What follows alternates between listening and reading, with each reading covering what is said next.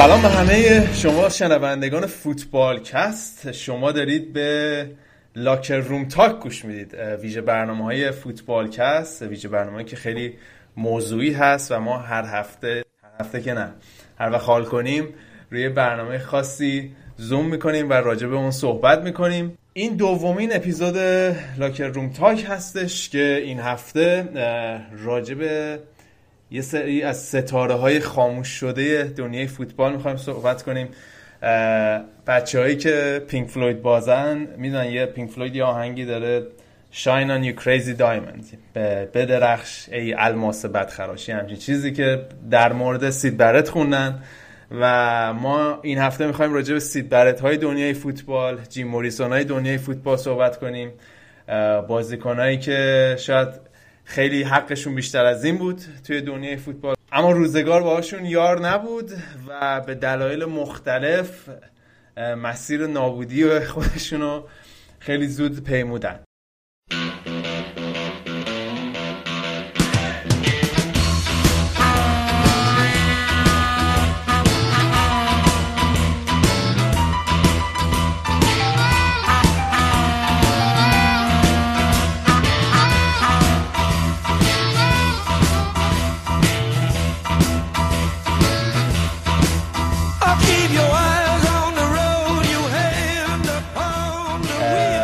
بچه ها اینجا هستن. بریم سراغ برنامه, برنامه رو شروع بکنیم. بردیا و شایان و گودرز این هفته در واقع این برنامه با همون هستن. بابک آریان این برنامه نرسیدن چون برنامه رو یه جورایی داریم وسط هفته ضبط می‌کنیم. زمان همیشگی ضبط برنامه نیست. برای همین ذره برای همه بچه ها سخت بود که توی این برنامه هم شرکت بکنن. منم اگه می‌بینید صدام خیلی جون نداره الان ساعت دقیقا دو پنجاه و سه دقیقه صبح روز شنبه است که دارم ضبط می‌کنم. البته شایان جون الان صبحشونه رفته نون سنگک زده با املت اصلی بیا وسط سلام بکن دیگه. من سلام می‌کنم به همه فوتبال کست بازای عزیز. یه توضیح هم بدم. گفتی وسط هفته یه جوی دادی انگار که الان بابک مثلا تو office شدید درگیر کاره. نه داداش این تو رای سیزده به در الان نرسید بیاد. ممنون از توضیح. خواهش می‌کنم. آخه ب... چیزش هم نمی‌خورد. گفتیم بابک بیا راجب مثلا یه بازیکنی صحبت کن که تو فوتبال آلمان مثلا ذره دچار مشکلات شده باشه تو زندگی. شما گفت بکن باور. ما دیگه گفتیم چی بگیم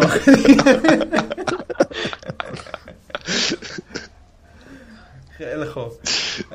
بردیام اینجاست. بردیام الان شامشو زده و خیلی شنگول اومده سر ضبط برنامه. چطوری بردیا؟ رضا جون سلام می‌کنم. خدمت شما دوستای گل نماز خونده و تازه از خواب بیدار شدم.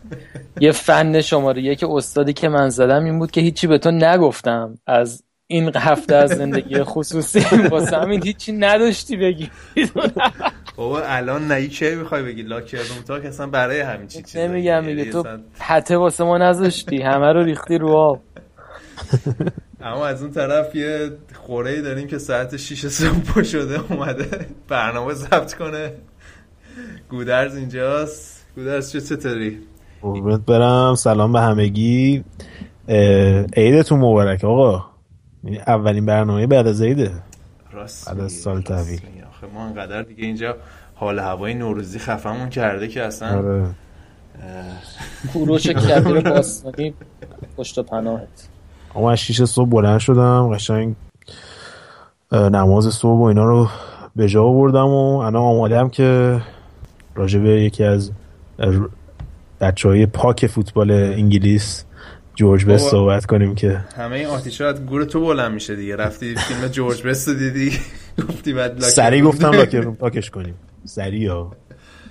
آره البته یه, یه ماهی بود که می‌خواستیم این برنامه رو ضبط کنیم. دیگه بین بکن باور و افنبرگ مونده بودیم دیگه. برای طول کشید که سوژه های مناسب رو پیدا بکنیم. ولی بریم برنامه رو شروع بکنیم. با... حالا بخندیم به بکن باور دو سال دیگه که رفت زندان سر این قضیه جام جهانی شو اینا بعد میگیم بابک اصلا چیز داشته. حالت پیامبری دیده بوده قضیه اولی هوینس رو می‌گفت سنگین تر بود. آقا بریم شروع کنیم بریم برنامه شروع کنیم با در واقع راکستار اولین راکستار فوتبال انگلیس جورج بس که گودرز رفت فیلمش رو دید و اول اصلا مثلا فیلمش چطور بود؟ خوب بود فیلمه؟ فیلم خوب بود ولی خب یه زوایایی نشون می‌داد که تا حالا نشون داده نشده بود راجع به جورج بست. خیلی بر اساس تیکه های مثلا مستندی بود که از اون موقع پیدا کرده بود و کارگردانش هم بچه شفیلد بود و خلاص ما رفتیم که یه حمایتی بکنیم از کارگردانای محلی همین شهر خودمون ولی مثلا اونجوری که بگی کلا خیلی comprehensive کل زندگیش و اینا بود نبود. مثلا خیلی یه تیکه های برهه از زندگیش بود که بر اساس مصاحبه با دوستاش بود و صحنه‌ای که از اون موقع بجا مونده بود. که جالب بود. یه فوتجایی بود که دیده نشده بود. کمتر بود.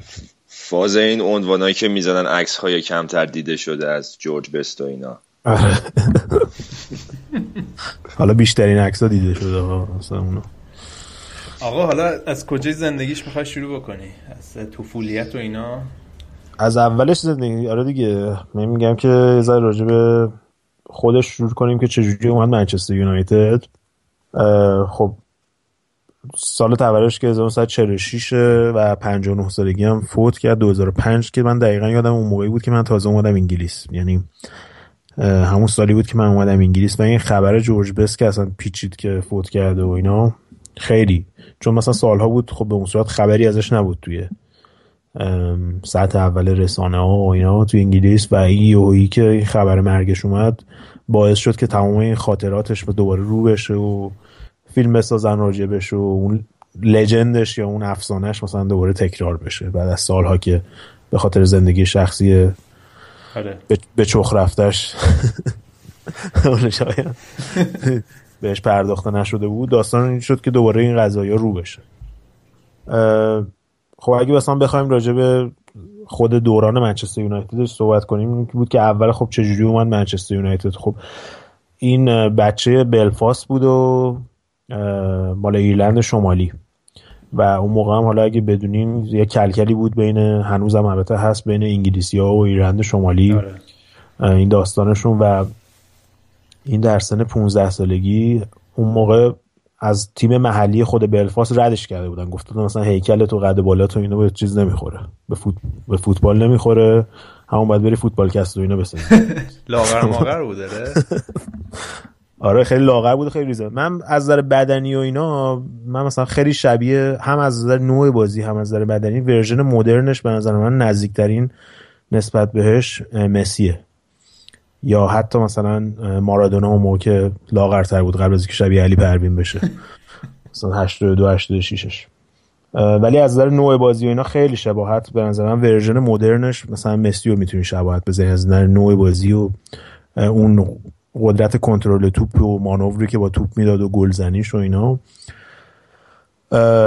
ولی خب بعد اینو در نظر بگیریم که مثلا خب مسی الان توی بهترین زمینه دنیا داره بازی می‌کنه و داورا کلی حمایت می‌کنن از بازیکنایی که گرون قیمتن و بهترین بازیکنای ستاره جهان هستن و ولی اون موقع مثلا اگه بازی جورج بست ببینی تو زمینای گلی و داغون آره. انگلیس مثلا داره بازی می‌کنه مثلا چاله چوله است و بعد فرض کن بخوای دیریب بزنی و توپو ببری جلو و سرعتت استفاده دیریب می‌زدن مثلا تریپشون مثل مارادونا اینا فوتبالیستا بود تک می‌زدن میپرید می‌رفت رو هوا. آره. اونجوری دیریب می‌زدن. آره یه, یه تکلایی می‌زدن که از زندگی ساقطت می‌کرد. و تکلا هم واقعا اونجوری بود. یعنی مثلا یارو مدافع میومد می‌زد بعد مثلا یه کله هم می‌زد بعد می‌رفت شیشه ماشینت هم که بیرون استادیوم بود پارک می‌کرد مثلا داور بهش تذکر شفاهی می‌داد مثلا. اینجوری بود. یعنی واقعا همچین چیزی بود. یا یه بازی با چلسیش هست که خیلی معروفه که مثلا صد بار زده بودنش بدبخت یعنی بابی چارتو میگه که مثلا من کفم بویده بود که این چجوری این همه مثلا می‌خوره و دوباره بلند میشه مثلا گلم می‌زنه و خب یکی از دلایل این که خیلی هم شاید مثلا به اندازه پله و همزمان خودش پله و مثلا کرایوف و اوزبیو و اینا مثلا شناخته شده نیست اینه که توی تیم ملی ایرلند شمالی بازی می‌کرد و ایرلند شمالی هیچ وقت به تورنمنت اصلی راه پیدا نکرد اون موقع.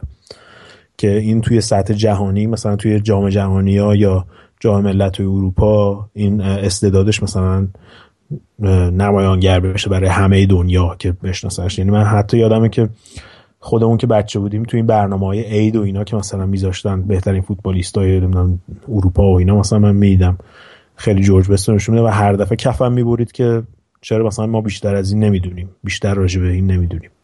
هنوزم خیلی شاید ندونن. مثلا هنوز بازیاشو ندیده باشن. فیلم بازیاشو اینا رو ندیده باشن. کمتر شناخته شده است از این نظر. این شماره هفته افسانه منچستر با جورج بست شروع شد؟ اون موقع خب شماره هاشون بر اساس position بازی بود دیگه. اون موقع از یک تا یازده می‌دادن بر اساس اون position ی که بازی می‌کردن. و این اول شمارهش یه شماره دیگه بود فکر کنم یازده بود چون وینگر چپ بازی می‌کرد. و بعدا شماره هفته بهش دادن. و آره اون legend اون شماره هفته منچستر یونایتد از اون موقع تقریبا شروع شد که بعدش حالا بعد کانتونا و بکام و اینا رسید دیگه. نمی‌دونم بچه های دیگه حالا مثلا خاطره ای دارن از جورج بست نمی‌دونم. چون مثلا برای ما فوت که فوتبال انگلیس رو دنبال می‌کنیم شاید خیلی شناخته شده باشه. می‌خوام ببینم مثلا بچه دیگه اونقدر شناخت دارن مثلا بازیاشو دیدن یا نه؟ این گفتی ایرلندیه. من فهمیدم که این چرا رفیق فابریک فیل لاینت vocalist تین لیزی بوده. آه. اونم خودش بچه ایرلند بوده و اینا مثل که خیلی با هم ردیف و فابریک بودن. آره. یه چیزی هم که من ازش یادمه اینی که می‌دونم اینه که وقتی بکام اومده بود می‌گفتن جورج بست دومه. چون بکام همزمان با اینکه خیلی بازیکن خوبی بود خیلی تو حالتهای توی فازای مدلینگ و اینا هم خیلی آدم active ی بود دیگه. خیلی بچه خوشگل بود و بچه خوشتیپ بود و اینا. ولی می‌گفتن که هنوز راه طولانی داره تا به جورج بس برسه از این نظر. مثل اینکه از لحاظ رسانه ها و روزنامه هم خیلی بچه پرطرفداری بوده. اصلا جورج اولین بازیکن فوتبالی نبود که زد تو این فازا. یعنی مثلا چرا, چرا؟ توی انگلیس مخصوصا. آخه ببین مثلا یه چیز بحث فرهنگی است. اون موقع دهه 60 انگلیس تقریبا کپیتال یا پایتخت فرهنگی این دنیا بود دیگه. از این نظر که خب ما مثلا سال 64 1964 بود که بیتلزا رفتن. امریکا اولین کنسرتشون رو دادن تو اد سولیوان تیاتر نیویورک بعد از مرگ کندی. و این بیتل مینیا شروع شد که داستان بیتلا و فلان و اینا همون موقع شروع شد و کلا لیورپول شد داستان بحث music مثلا دنیا و اون rock and roll و این داستان ها کلا بیتل همه جا رو گرفت دیگه. یه،, یه سیلی بود که همه جا رو گرفت. و بعد از نظر فشن هم اگه نگاه کنیم اون موقع مثلا فشن انگلیس مثلا یه آیکونی داشت به اسم تویگی که مثلا یه جوری آره. کیت کیت موس اون موقع مثلا فشن دنیا بود. مثلا اون خیلی معروف شد. بعد خب psychedelic rock و اینا که اومد از لندن جیمی هندریکس اینا اومد مثلا انگلیس. این داستان ها همه باعث شد که اصلا انگلیس یه, یه جریانی بشه که این فرهنگ رو صادر می‌کرد. رولینگ ستونز و بیتلز و نمی‌دونم فلان و اینا همه دیگه تسخیر کردن. و اون موقع منچستر یونایتد و منچستر سیتی جفتشون خیلی قدرتمند بودن. در کنار لیورپول و حالا تیمای دیگه که الان شاید ازشون زیاد نمیشنویم. مثلا مثل وولورهمپتون که مثلا جورج برس وقتی بچه بود مثلا تو اروپا بازی می‌کرد.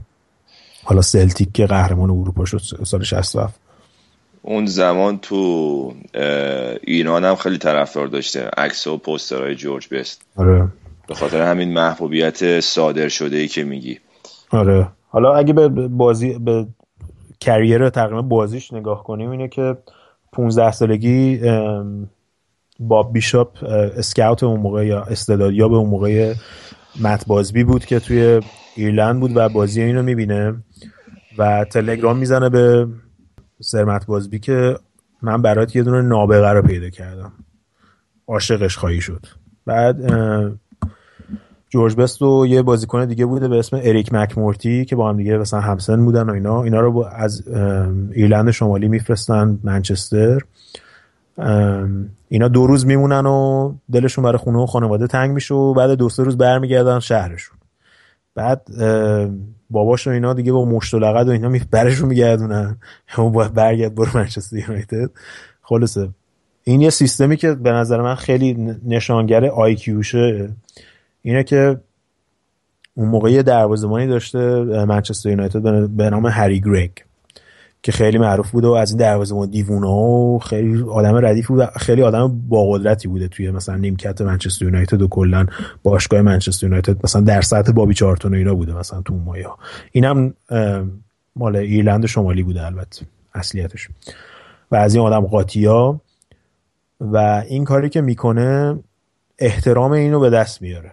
چجوری؟ حالا داستانش مثلا اگه بخوایم یه ذره شباهت بدیم داستان مثلا اگه دکتر استرنج لاو کوبریکو دیده باشین فیلمشو وزیر دفاع اون کسی که نقش وزیر دفاع امریکا رو بازی می‌کنه جورج سی اسکات اسمش که خیلی بازیگر معروفی بوده اون موقع دهه 60 بیشتر هم بازیگر تئاتری بوده از مثلا فرهنگ هالیوود و اینا مثلا متنفر بوده و خیلی آدم قاطی بوده.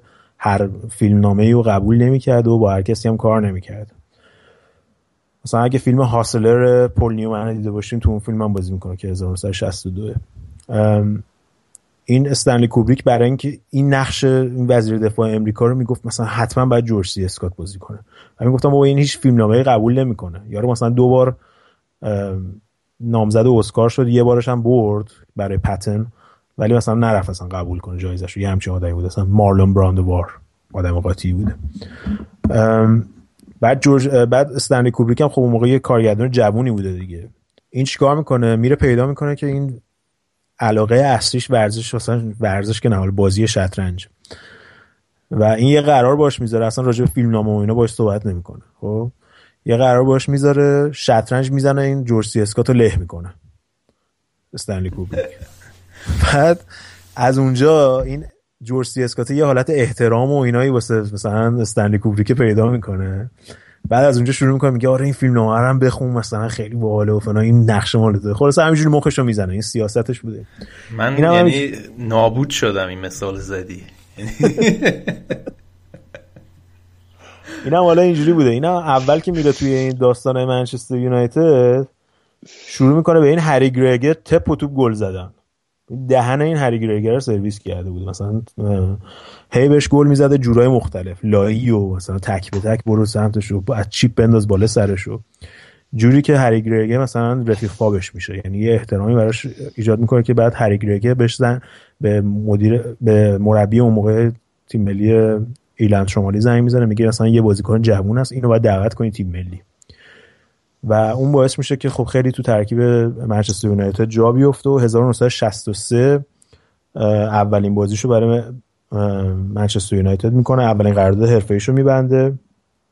11 سالم در کل توی یونایتد بازی می‌کنه که 464 یا 470 تا دوره باید بازی کرد و 178 تا یا 179 تا گل زده برای منچستر یونایتد و پنج فصل متوالی بهترین گلزن باشگاه منچستر یونایتد بود. خب توپ طلای اروپا هم که برد دوبارم که قهرمان لیگ شد و سال 1968 هم که تونست جام باشگاه اروپا رو با منچستر یونایتد ببره. حالا این از افتخاراتی که کسب کرد.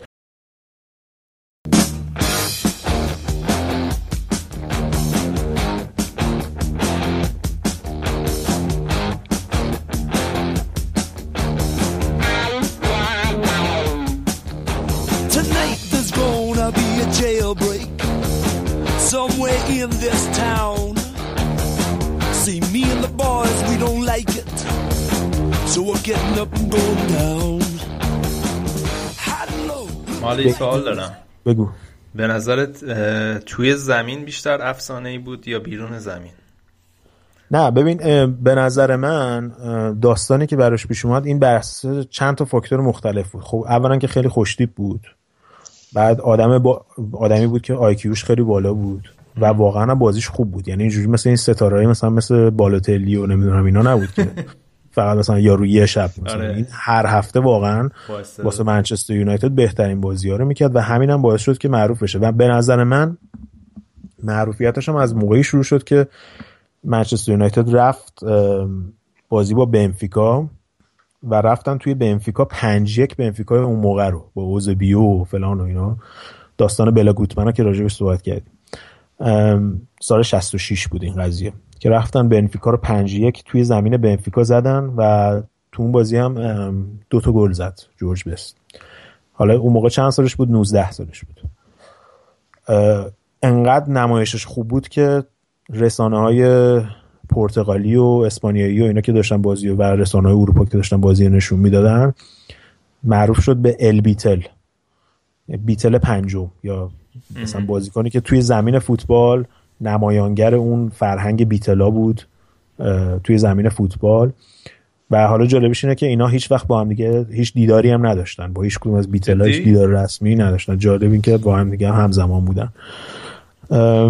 و از همون موقع هم به نظر من داستان این شروع شد. یعنی اگه بخوایم تریس کنیم که کجا این معروفیت و شهرت و اینا به سراغش اومد تقریبا میشه گفت از اون بازی سال 66 بود که این دیگه معروف شد به عنوان یه عکس معروف هم داره که با این کل پرتغالی و اینا توی فرودگاه دارن برمیگردن و از اونجا تقریبا این داستان مدلینگش و اینا شروع شد. یه دلیل دیگه هم این بود که خب اون تیمی که ما داریم راجبش صحبت می‌کنیم تیم منچستر یونایتد اون موقع تیم بازبی بیبز بود دیگه معروف به بازبی بیبز. بچه های سرمت بازبی که بعد از فاجعه مونیخ 1958 که شایان گفتی حتما راجعش صحبت آره. بعد از اون فاجعه خب سال 58 بود دیگه شما فرض کنید وقتی منچستر یونایتد قهرمان اروپا شد سال 68 بود ده سال بعد از اون قضیه بود. و تنها بازماندگاه اون قضیه هم بابی چارتون بود و خود مت بازبی. و بعد از اون داستان خب تیم منچستر یونایتد یه تیم جوونی شده بود. فرض کن این وقتی که اومد 1963 اولین بازیش رو کرد مثلا پنج سال از اون قضیه گذشته بود و این یه اختلاف سنی با بازیکنای اون موقع منچستر یونایتد داشت. یعنی اگه اون مثلث مقدس منچستر یونایتد که دنیسلا بوده دنیسلا اسکاتلندی بود و بابی چارتون و جورج بست این ستا واقعا میترکوندن همه تیما رو اون موقع. و این یه حالت اختلاف سنی نسبت به بقیه داشت که خب مثلا بقیهشون همشون مثلا متأهل بودن سناشون بالاتر رفته بود. این مثلا یه جوونی بود که تازه اول راه بود. و مثلا بهترین دوستش اون موقع تو منچستر سامربی بود که بازیکن منچستر سیتی بود. اینا مثلا شبا با هم می‌رفتن بیرون clubbing و خب مردم می اینجا هم تو انگلیس یه جوریه که همه می‌خوان واست مشروب بخرن و کسایی که باید علاقه دارن واقعا. یعنی مثلا توی pub بری بشینی آره. مثلا شخصیت معروفی هر کی واسه یه drink می‌خره. بعد خب دخترها میومدن طرفش خیلی خوشتیپ بود و اون چیزشو داشت. خودش هم میگه میگه من عکسام روی مجله فشن بیشتر بود تو مجله فوتبال. اون موقع. و بعد از اینکه تقریبا منچستر یونایتد و منچستر یونایتد سال 68 جام قهرمانان اروپا رو می‌بره کاپ اروپا رو می‌برن یه جوری این پروژه منچستر یونایتد و بازبی بیبز به پایان می‌رسه. خودش هم میگه میگه همه می‌گفتن آه این دیگه اوج نقطه اوج ماست. مثلا بابی چارتون نمی‌دونم اینا دیگه این آخرین چیزشون بود که شاید مثلا ده سال قبل بعد به دست می آوردن نیورده بودن. و اینجا به دست آوردن به اوج رسیدن و بعد از اون دیگه همش سرپایینی بود برای اونا. و این داستان این به هدفشون رسیده بودن. ولی اون موقع جورج بش 22 سالش بود سال 68 و می‌خواست بره بیشتر جامعه بهتر ببره و خب بعدش خب بازبی رفت. مربیایی که بعدش اومدن تو منچستر یونایتد همین فرانک اوفارل و اینا که اومدن نتونستن اونقدر موفق باشن تامی داکتی. اینا نتونستن موفق باشن و اینم دیگه اون انگیزه رو دیگه واسه چیز نداشت. چون تیم منچستر یونایتد تیم پیری شده بود. و خود مت بازبی هم که برگشت به تیم که بعد از این مدت برگشت به او دوباره به عنوان مربی خیلی با جورج بس به مشکل خورد. یعنی جریمش کرد نمی‌دونم چک و لقدیش کرد همه کار چیزش کرد که تونست بتونه اون انگیزه رو توش به وجود بیاره دوباره. ولی خب بقیه تیم با جورج بس دیگه روی یه موج جدایی بودن. و این انگیزش رو از دست داده بود که واسه اون تیم البته همون دلیلی هم که مثلا منچستر یونایتد سه چهار سال طول کشید تا بره دست دو شاید یکی از دلایلش هم همون گلزنی های جورج بس بود که هنوزم خوب کار براشون می‌کرد ولی اون تیم با این تیم با این بازیکن هماهنگ نبود دیگه. و تقریبا دیگه میشه گفت 27 سالگی بود که 1974 که دامی، تامی داکتی جریمش کرد. چون که سه روز رفته بود با یه مدله به که بره سر تمرین گفته بود مثلا مریضم و اینا بعد رفته بود آمارشون رو گرفته بودن که رفته بود پیش یه مدله مثلا لندن یه سه روزی با هم بودن و بعد دیگه جریمش کرد و گفتش که یه ساعت قبل از بازی بهش گفتش که این هفته بازی نمی‌کنی. که اینم به تامی داکتی گفتش که اگه من این هفته بازی نکنم دیگه واسه منچستر یونایتد بازی نمی‌کنم. و همین هم شد. بعدش دیگه بازی نکرد برای منچستر یونایتد و یه مدت اصلا گفت از فوتبال کنارگیری کرد. ولی خب بعد دوباره برگشت واسه فولام و اینا. یه چند تا تیم دیگه هم چند تا تیم دیگه هم که مثلا استکس تو امریکا بود و اینا یه ذره بازی کرد.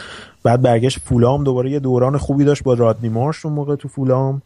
و بعد دوباره رفت امریکا که اون موقع همه ستاره ها می‌رفتن امریکا مثل بکنبایر و پله و کرایوف و اوزبی و آره اون ده هفتاد خب خیلی یه تمام ستاره ها رفتن امریکا و اینم جزو اونا بود ولی واسه اونا هم هیچ وقت نتونست خوب کار بکنه. و اون پروژه ساکر تو امریکا کلا با شکست مواجه شد دیگه.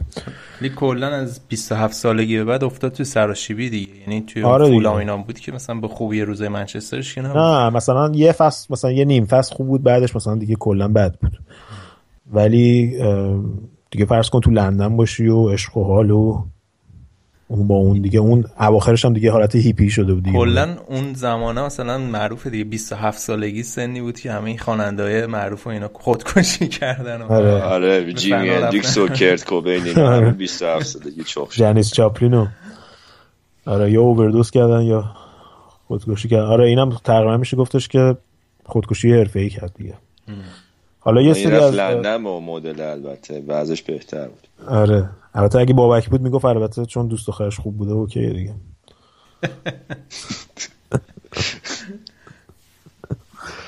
بعد حالا یه سری از جریاناش هم که همین یه راه ریلکس کردنش قبل از فینال 1968 این بود که با یه supermodel شب با هم بودن تو هتل و در صورتی که همه تیم کلا استرس داشتن واسه فینال فردا در مقابل بنفیکا. خب چه راهی بهتر از این بره واقعا.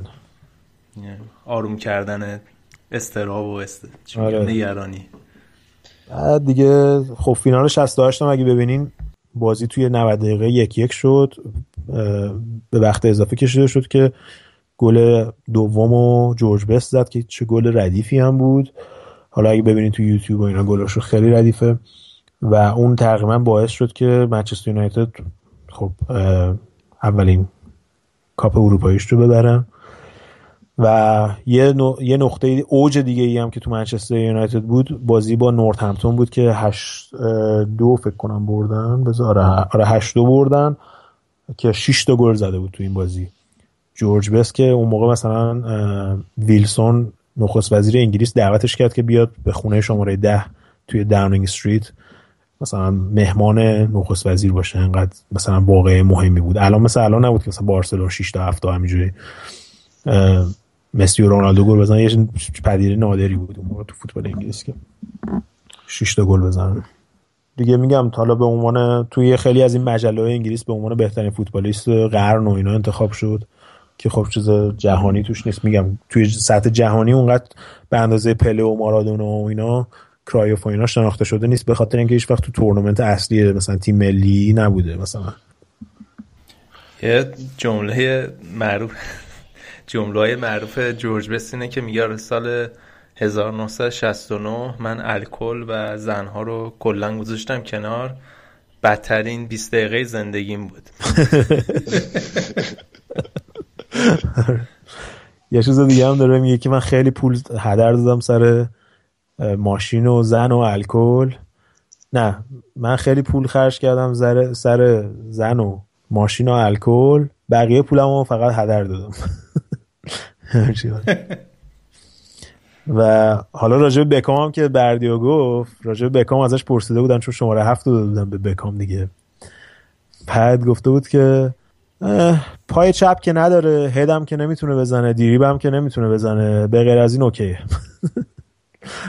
بکام. شسته بودش گذاشته بود کنار. نابود کرده دیگه. کلا راجع به بازیکنهای قدیمی کسایی که فوتبال بازیکن قدیمی ها رو دیدن هیچ موقع این جدیدا رو قبول ندارن. مثلا بابای ما حسن روشن رو بیشتر از مسی قبول داره. آره. یه حس نوستالژی باشه دیگه. مثلا بابای منم باش صحبت می‌کنه میگه آندرانیک اسکندریان. آقا رفت یه, یه تک زد به نیسکنس نیسکنس رفت فینال برگشت. آره واقعا. مارسلو رو مثلا نمی‌بینن. مالدینی و اینا رو قبول ندارن. مثلا میگه آندرانیک اسکندریان اصلا اون چپ و بسته بود. نه خوب بابای من کلید مارادونا آره. خود مارادونا جالبیش اینه که مثلا نقل قول ازش هست که میگفتش که من خودم مثلا بازی های جورج بس خیلی توی نوع بازی و اینا تاثیر داشت. مثلا الهام بخشش بود. خود مثلا پله اون موقع گفته بود که بهترین بازیکن جهان بود اون زمان جورج بست. خود پله می‌گفت. کرایوف همینطور مثلا راجبش گفته بود. خیلی جالبه که این اوجوبه ها که خودشون همدیگه رو قبول ندارن همشون سر این جورج بست خیلی چیز داشتن اتفاقا نظر داشتن. حالا نمی‌دونم چون شاید مرده مثلا اینجوری راجبش صحبت می‌کنن. ولی اونجوری بود که واقعا جورج بست اون موقع پول می‌دادن مردم که بیان ببیننش. یعنی با اون وضعیت که خب فوتبال زنده پخش نمی‌شد و اینا واقعا جورج بست یه چیزی بود که box office بود. یعنی بلیت میفروخت دیدن جورج بست. حتی در بدترین حالتش تو موقعی که تو امریکا اومده بود واقعا مردم میومدن که جورج بست رو ببینن دیگه. مثلا اون موقع می‌بینی که توی دوران افولش بود بازم مثلا کسایی که باشون بود و باشون میگشت و چه از زنها چه از مردا همه آدم حسابی ها و آدمایی بودن که مثلا تو شغل خودشون خیلی موفق بودن و دوست داشتن زمان بگذرونن با جورج بس باشن. یعنی واقعا یه چیز attraction اونجوری هم داشت. به غیر از hat-trick های خفنی که داشت چشاش یه سگ خاصی داشت. نگاه کنی. سگ خاصی داشت. می‌گرفت یعنی؟ آره دیگه می‌گرفت. یعنی تا حالا نشده نشده بودی؟ اصطلاح بابا. البته این اصطلاح رضا رو باید double check بکنیم واقعا نه بابا این دیگه این یه ذره درست گفت من تایید و دیگه حالا آخرین نقطه دیگه پایین ترین نقطهش هم اون موقع بود که به خاطر الکلی بودن و اینا دستگیر شد به خاطر drink driving تو امریکا زندان رفت و و coke مُک هم روال بوده دیگه فکر کنم. این بیشتر الکلی بوده فکر کنم. حالا احتمالا اون موقع تو دهه 60 و اینای انگلیس که خب می‌زدن همه. LSD و نمی‌دونم. اینا ردیف بوده ولی این بیشتر مشکلش الکل بوده. یعنی الکل نمی‌تونسته بذاره کنار. خیلی دوست داشته. میگم دیگه اون موقع خب business هایی هم که داشت همش ورشکست شد و خیلی مثلا آخر آخر تقریبا عمرش دیگه خیلی وضعیت مالیش هم خیلی خراب بود. و دو تا ازدواج هم کرده و طلاق و از این تریپای هم که دست بزنم مثل که داشته و دیگه زندگی شخصیش خیلی زندگی شخصی داغونی بوده از این نظر ولی واقعا. تقریبا میگم دیگه همون 27 سالگی بگی نابود شد بعد بیراه نگفتیم واقعا که خیلی حیف شد. خیلی خب پس اینم از اولین به فنا رفته این برنامه لاکر روم. یه استراحتی بکنیم بریم ببینیم نفر بعدی کیه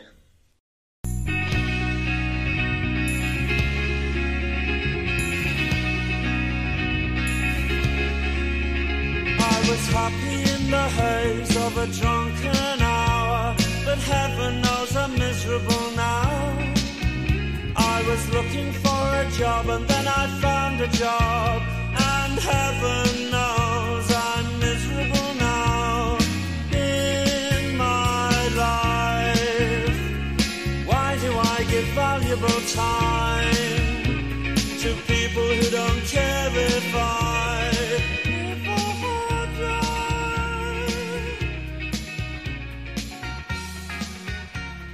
خب رضا حالا بیا راجع به یکی دیگه از ستاره های که نافرجام بود شاید زندگی ورزشیش و حتی زندگی شخصیش صحبت کنیم که من می‌دونم تو خیلی هم باهاش همزاد بنداری می‌کنی پول گاسکوین که اتفاقا تو این مدت هم داشتی تحقیق می‌کردی در موردش بیشتر که حالا برای این برنامه.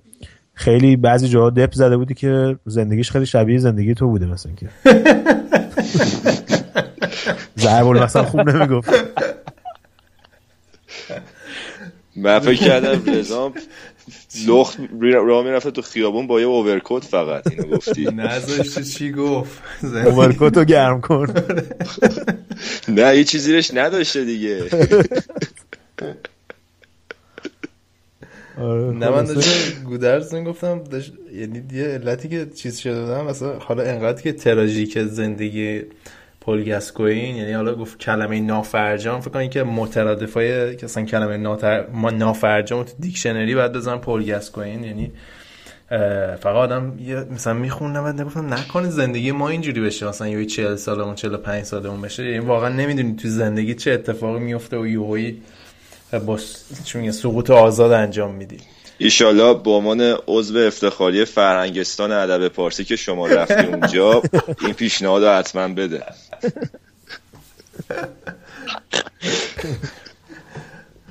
آره خب آقا بریم حالا راجع این صحبت کنیم که این اصلا از کجا اومد؟ شاید خیلی ندونه اصلا اصلیت پل گاسکوین از کدوم شهر انگلیسه از کدوم حالا شاید جام جهانی 90 رو بهشون بیاد ولی شاید career باشگاهیش رو یادشون نیاد که از کجا اصلا بابی رابسون اینو پیداش کرد.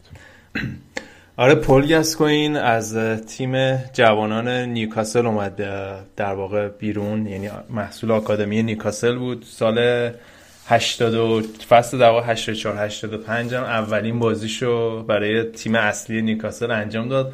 جالبش 18 سالش هم بود. بعد قراردادش رقمش هفته 120 پوند بوده.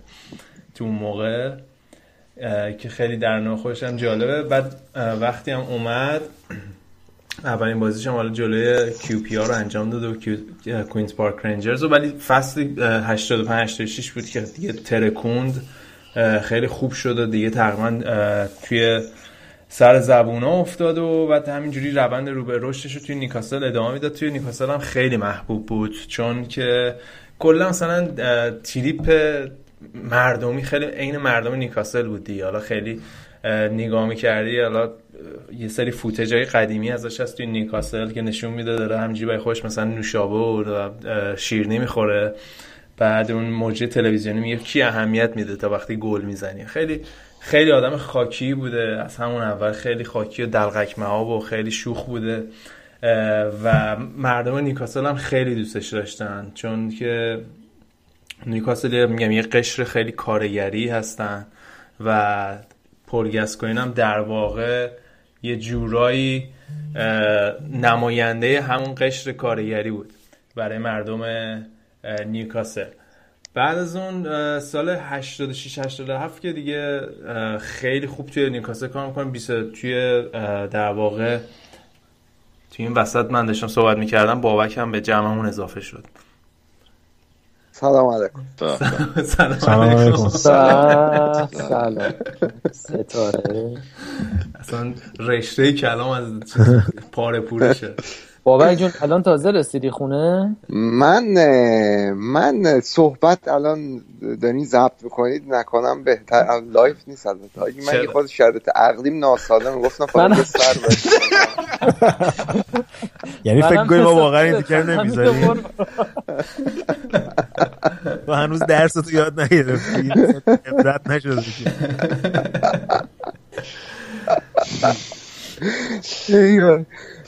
آقا چی میگم به ضبط ادامه بدی من گوش می‌کنم. بله مرسی. داشتم لذت میبردم رضا جون داشتی در مورد نیوکاسل صحبت می‌کردی.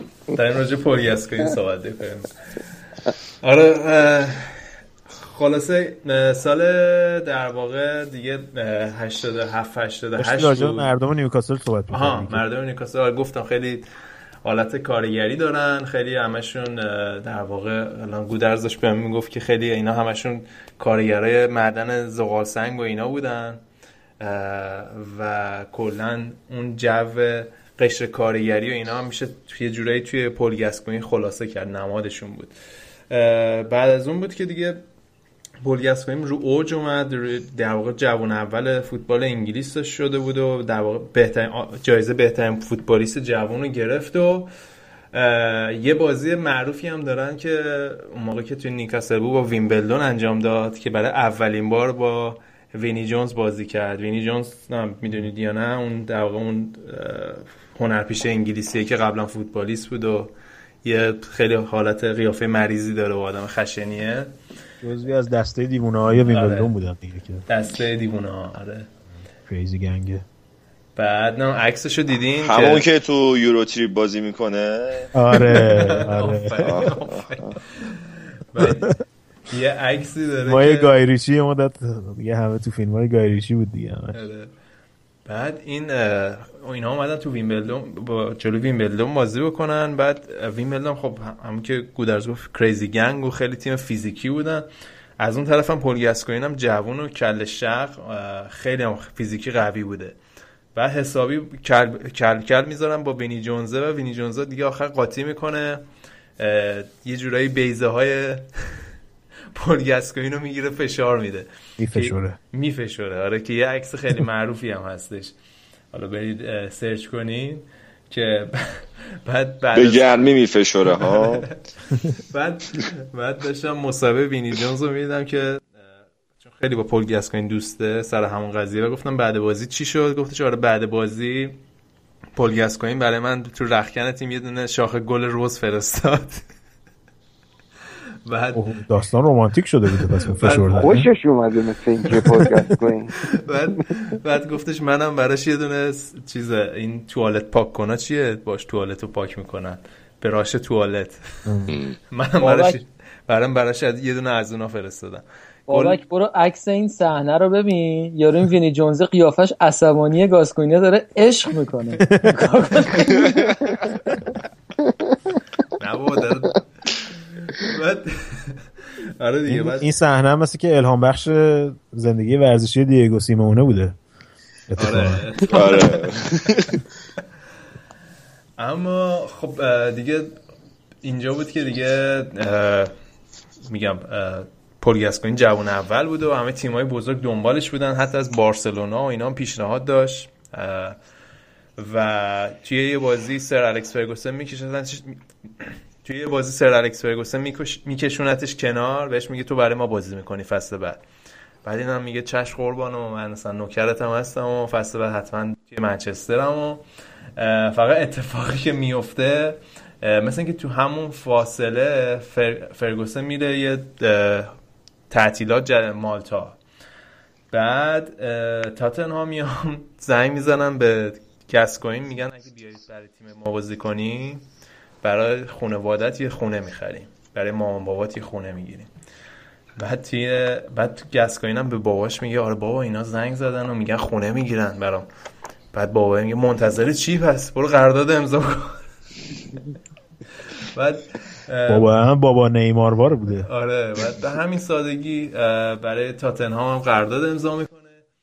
که وقتی سر الکس فرگوسن میگن اصلا قاطی می‌کنه زنگ می‌زنه به فرگوسن به بخشید پول گاسکوین میگه دیوونه چیکار کردی؟ بهش میگه هروم زاده تو چیکار کردی؟ بزرگترین تیم دنیا رو رد کردی مثلا که بری برای تاتنهام بازی کنی اینا. و آها جالبش اینجاست که اصلا دلش می‌خواسته بره لیورپول یعنی اولویت اولش با لیورپول بوده ولی هیچ وقت از طرف لیورپول براش پیشنهادی نیومد. گودرز جون شما از همون اول یه دست طولایی توی زمینه نقل و انتقالات داشته تیمت. داداش ید طولا ید طولا. دست, دست طولا بابا ید دست دیگه. پاس فارسی و پاس بده ید عربیشو من فارسیشو گفتم. دست دراز. اب نداره شما انگشت هم می‌تونی استفاده کنی. دیگه. خب اون موقع خب لیورپول هنوز اون اواخر دهه 80 بود دیگه. هنوز اون افت چیزشو نکرده بود دیگه. افت اولی دهه 90 نکرده بود. دستشون هنوز دراز بود.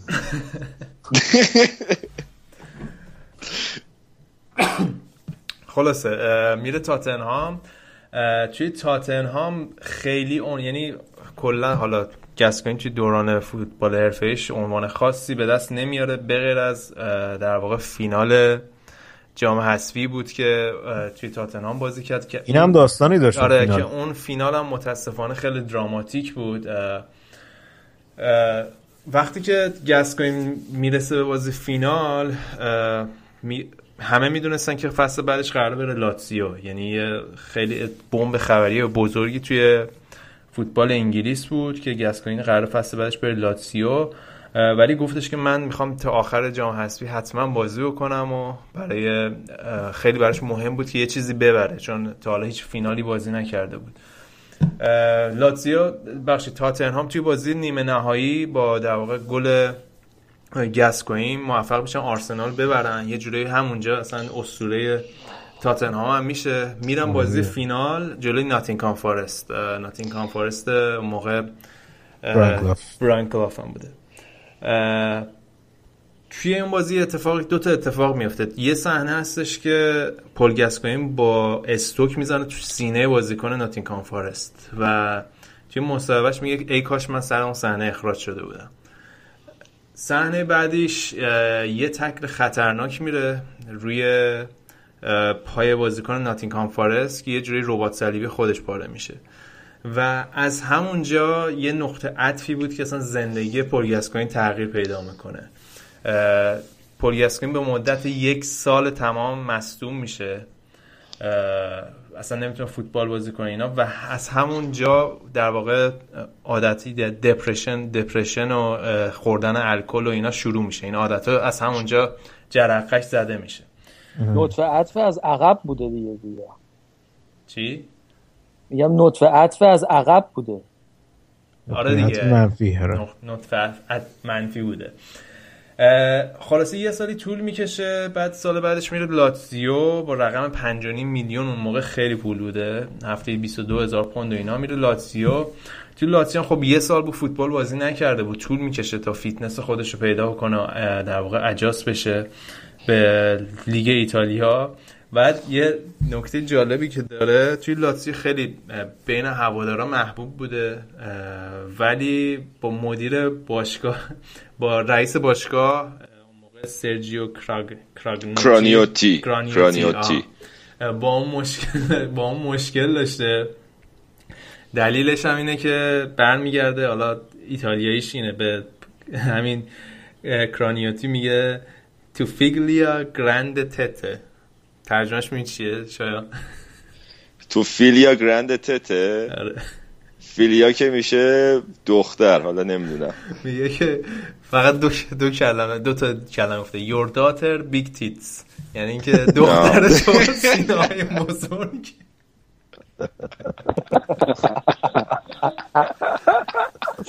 تعریف کرده فوش نداده. دیگه از دیگه از همونجا باش باز غلط میشن گرنده چی گفتی؟ بذار این وسط حالا یک چیزی هم یاد بگیم تته. تته آها بسیار عالی.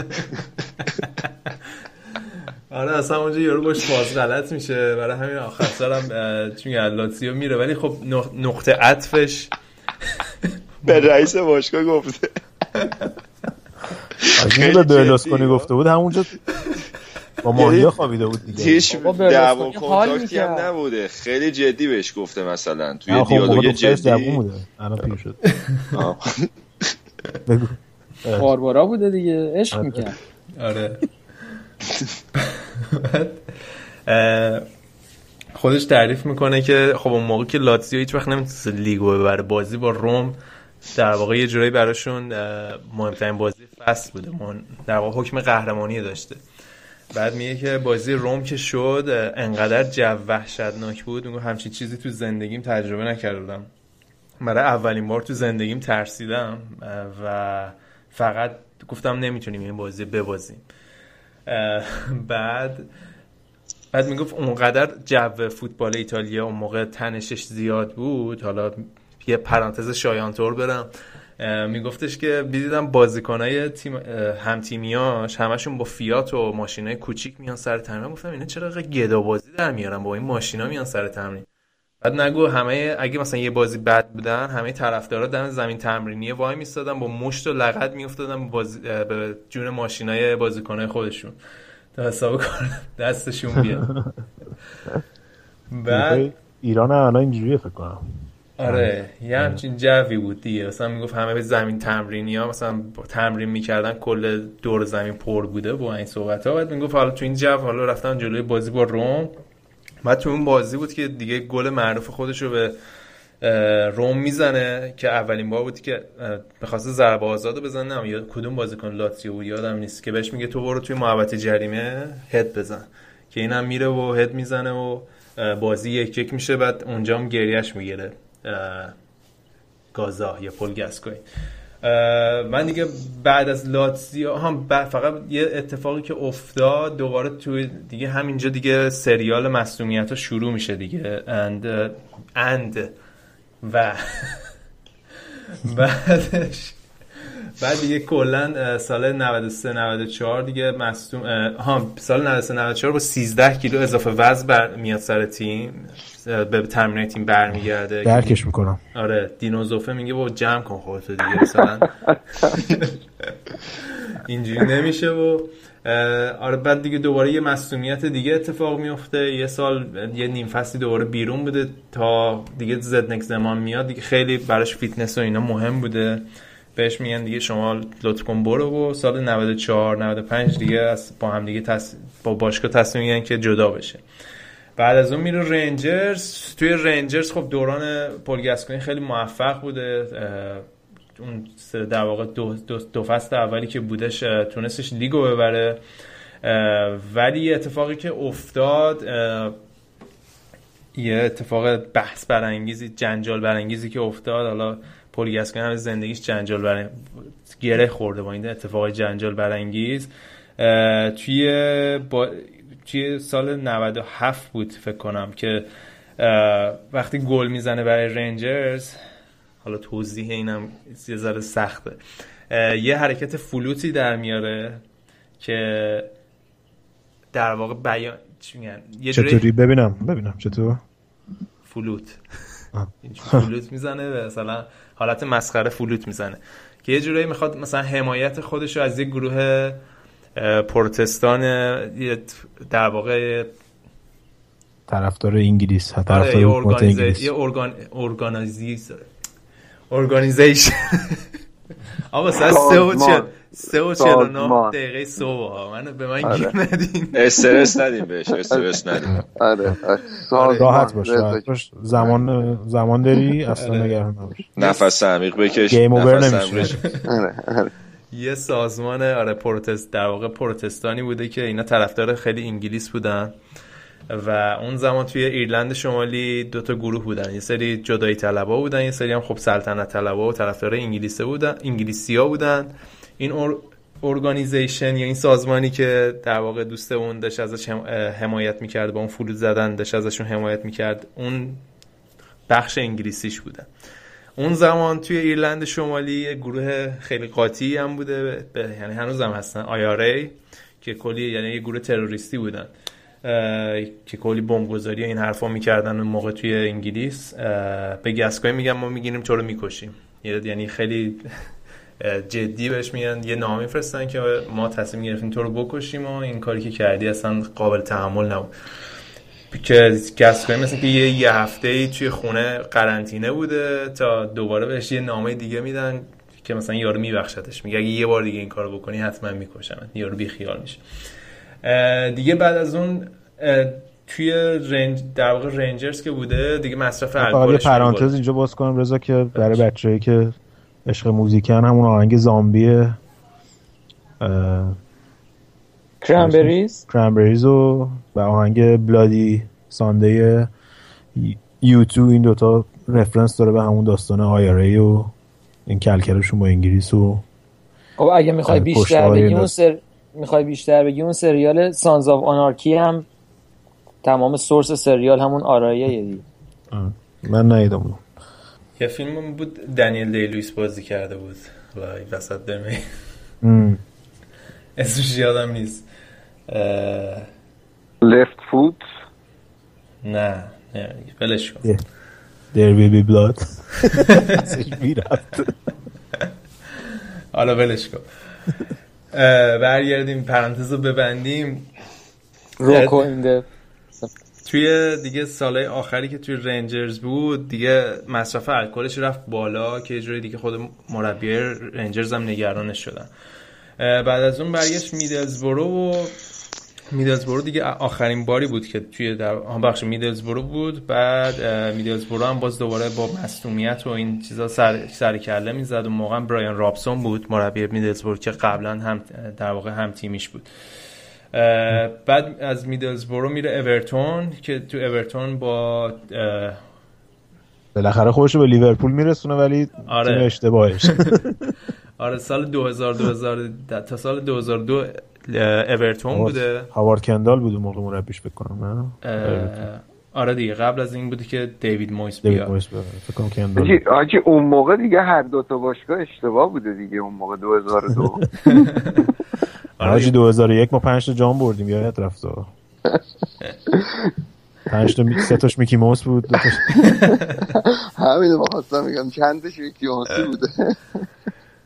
آره بعد سال دیگه همونجا وین رونی هم همونجا پل گاسکوینو می‌بینه و الگوی زندگیش میشه. فقط یه دوره بعدی از زندگیش با پل گاسکوین دمخور میشه.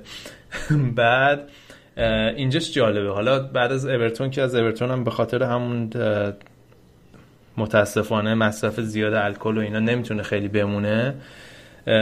فکر می‌کنید کجا میره تیم بعدیش؟ یه جایی مثلا حدس بزنید.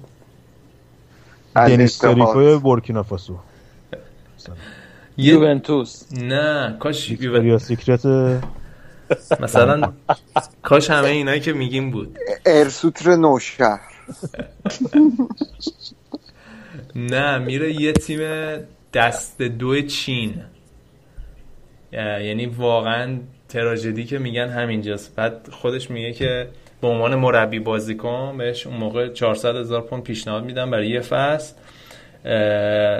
اسم تیمم حالا یادم رفت. این اسم چینیا بود ببخشید. ولی تیمه توی بدترین اسم چینیا بود. نه مثلا لیورپول بود. لیورپول بیجین آره بعد بعد اون شهری که تیم توش بوده تقریبا توی صحرا بوده مثلا. توی آلوده ترین نقطه چین بوده. از لحاظ آلودگی و این حرفا. چجوری پیدا کرده بوده تیم رو؟ دیگه agent رو باید بپرسی دیگه. گوگل کرده بوده. بعد میره... ما یه تیمی الان تو ویکیپدیا دیدیم اسمشو نمی‌تونیم بخونیم. همون اونه مثل که بعد جالبیش اینجاست که میره اونجا و خب بعد هم بعد قبل از اینکه بره اونجا میگه من هنوز احساس می‌کنم بعد به فوتبال یه چیزی بدم. برام مهم نیست کجا فقط بعد یه جایی بازی بکنم. بعد رفت اونجا دادنیا رو داد پس. آره بعد رفت اونجا دو تا بازی کرد و اولین بازیش هم دو تا گل زد. بعد بعد دو تا بازی دوباره دید دیپرشن و مصرف الکل و اینا. بعد گفتش که آره اونجا بودم می‌خواستم یه آب بگیرم. کسی انگلیسی بلد نبود که ازش مثلا می‌خوام آب بگیرم آب بگیرم. مجبور آبجو بگیرم. آره بعد بین تمریناش بین چیز. بین تمرین و مثلا صبحونه می‌رفته ماهیگیری تو هتل. آقا بالاخره صحرا بوده. یا ماهیگیری هم صحرا بوده هم آلوده بوده هم آب نبوده هم آره. ماهیگیری یه دونه مسچه درست کرده بودن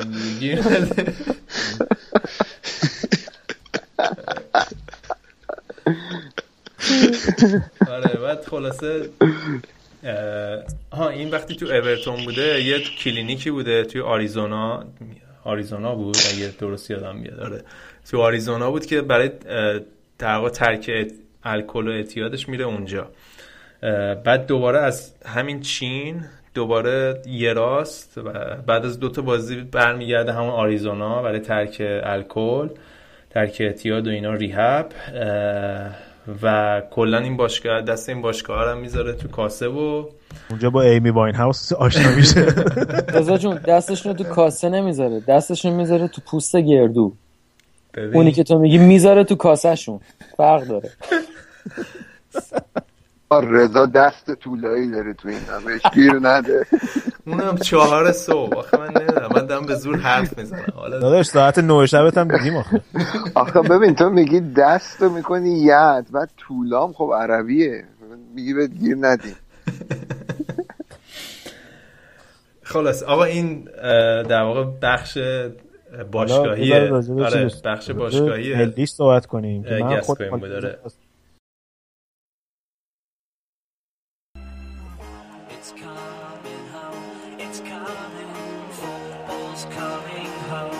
It's coming home, it's coming. Home.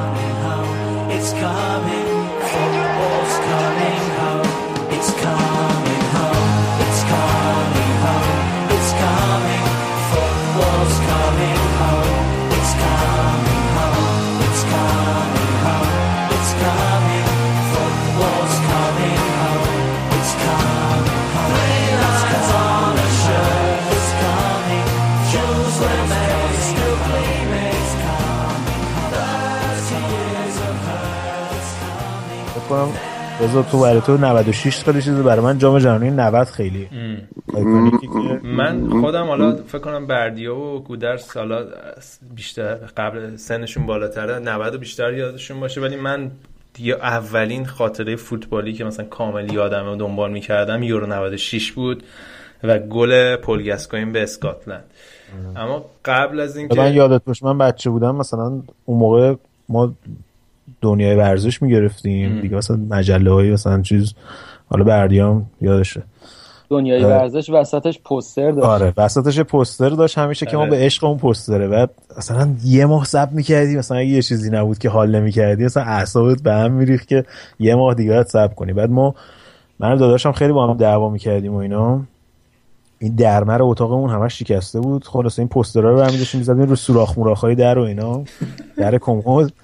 و اون موقع یه دونه چیز دنیای ورزش بود که من عشق این عکس بودم که پول گاسکوین داشت شوت می‌زد واسه تاتنام بود.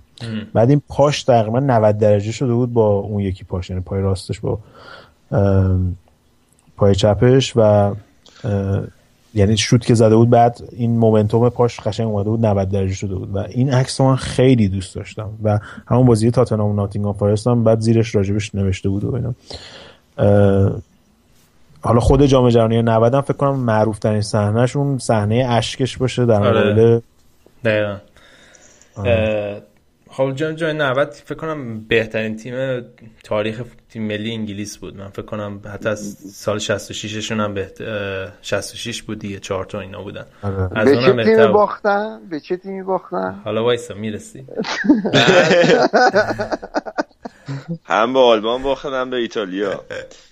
بعد نه تو مرحله گروهی که رفتم بالا تو مرحله گروهی که راحت رفتم بالا. بعد توی با کامر هم با یه بازی خیلی مهم میشون که هلند و کامرون دو تا بازی مهم داشتن. توی بازی کامرون بود که دیگه پل گاسکوین رو سر زبونه افتاد. چون اولش یه پنالتی داد. بعدش در بعدش یه دو تا پاس گل داد. آها. که گل سومش اگه نگاه کنی پاس گلی که برای گریلی نکر میندازه خیلی پاس قشنگیه. بعد گریلی نکر میگه تنها دلیل توی وقت اضافه بود. می‌گفت تنها دلیلی که به من پاس داد این بود که خسته بود. و یعنی خودش توپو می‌گرفت میومد جلو. آره همچین سبک بازی کنی بود. یعنی واقعا حرکات توپ پا به توپش فوق العاده بود. یعنی اگر روز خوبش بود محال بود بتونن توپ ازش بگیرن.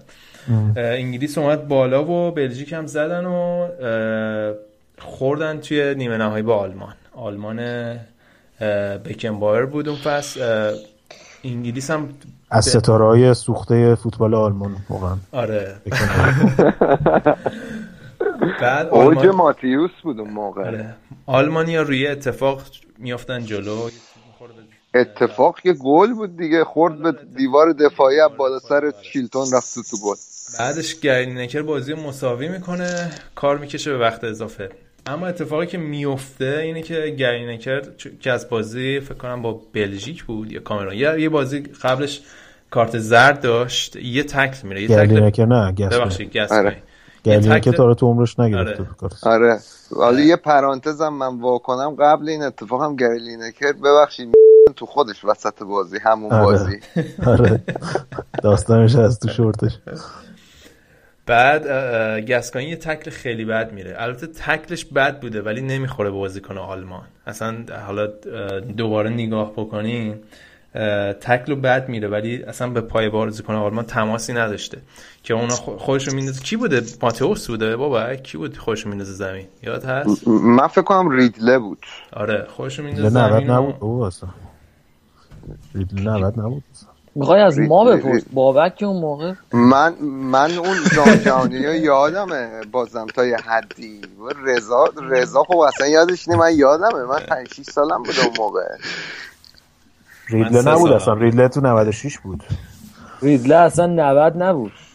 نه با ر شروع می‌شد اونی که پاشو زده بود ولی مطمئنم با ر آره. شروع می‌شد اسمش. خلاصه گسکوین کارت زرد دو... کارت زرد می‌گیره و بازی فینال از دست میده و شروع می‌کنه یعنی اون موقع است که دیگه قلب یه ملت آب میشه شروع می‌کنه به گریه کردن. چون به بازی فینال نمی‌رسه و همون اصلا به خاطر همون گریه کردن میشه محبوب ترین بازیکن انگلیس اون موقع.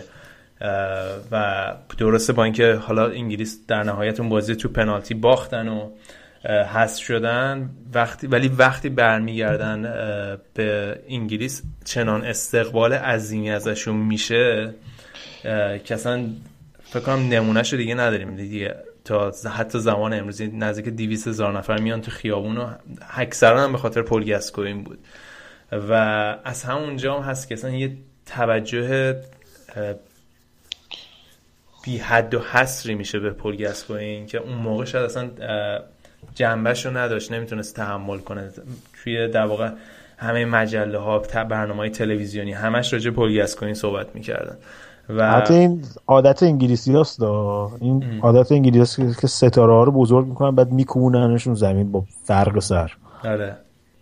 که حالا یه برنامه تلویزیونی هم بود خودش اومده بود همون موقع بعد مجری تلویزیونی بهش میگه آره تو خیلی جوونی و اینا. ولی من فهم کنم برات خیلی قضیه سمی خواهد بود در نهایت این همه توجه و اینا.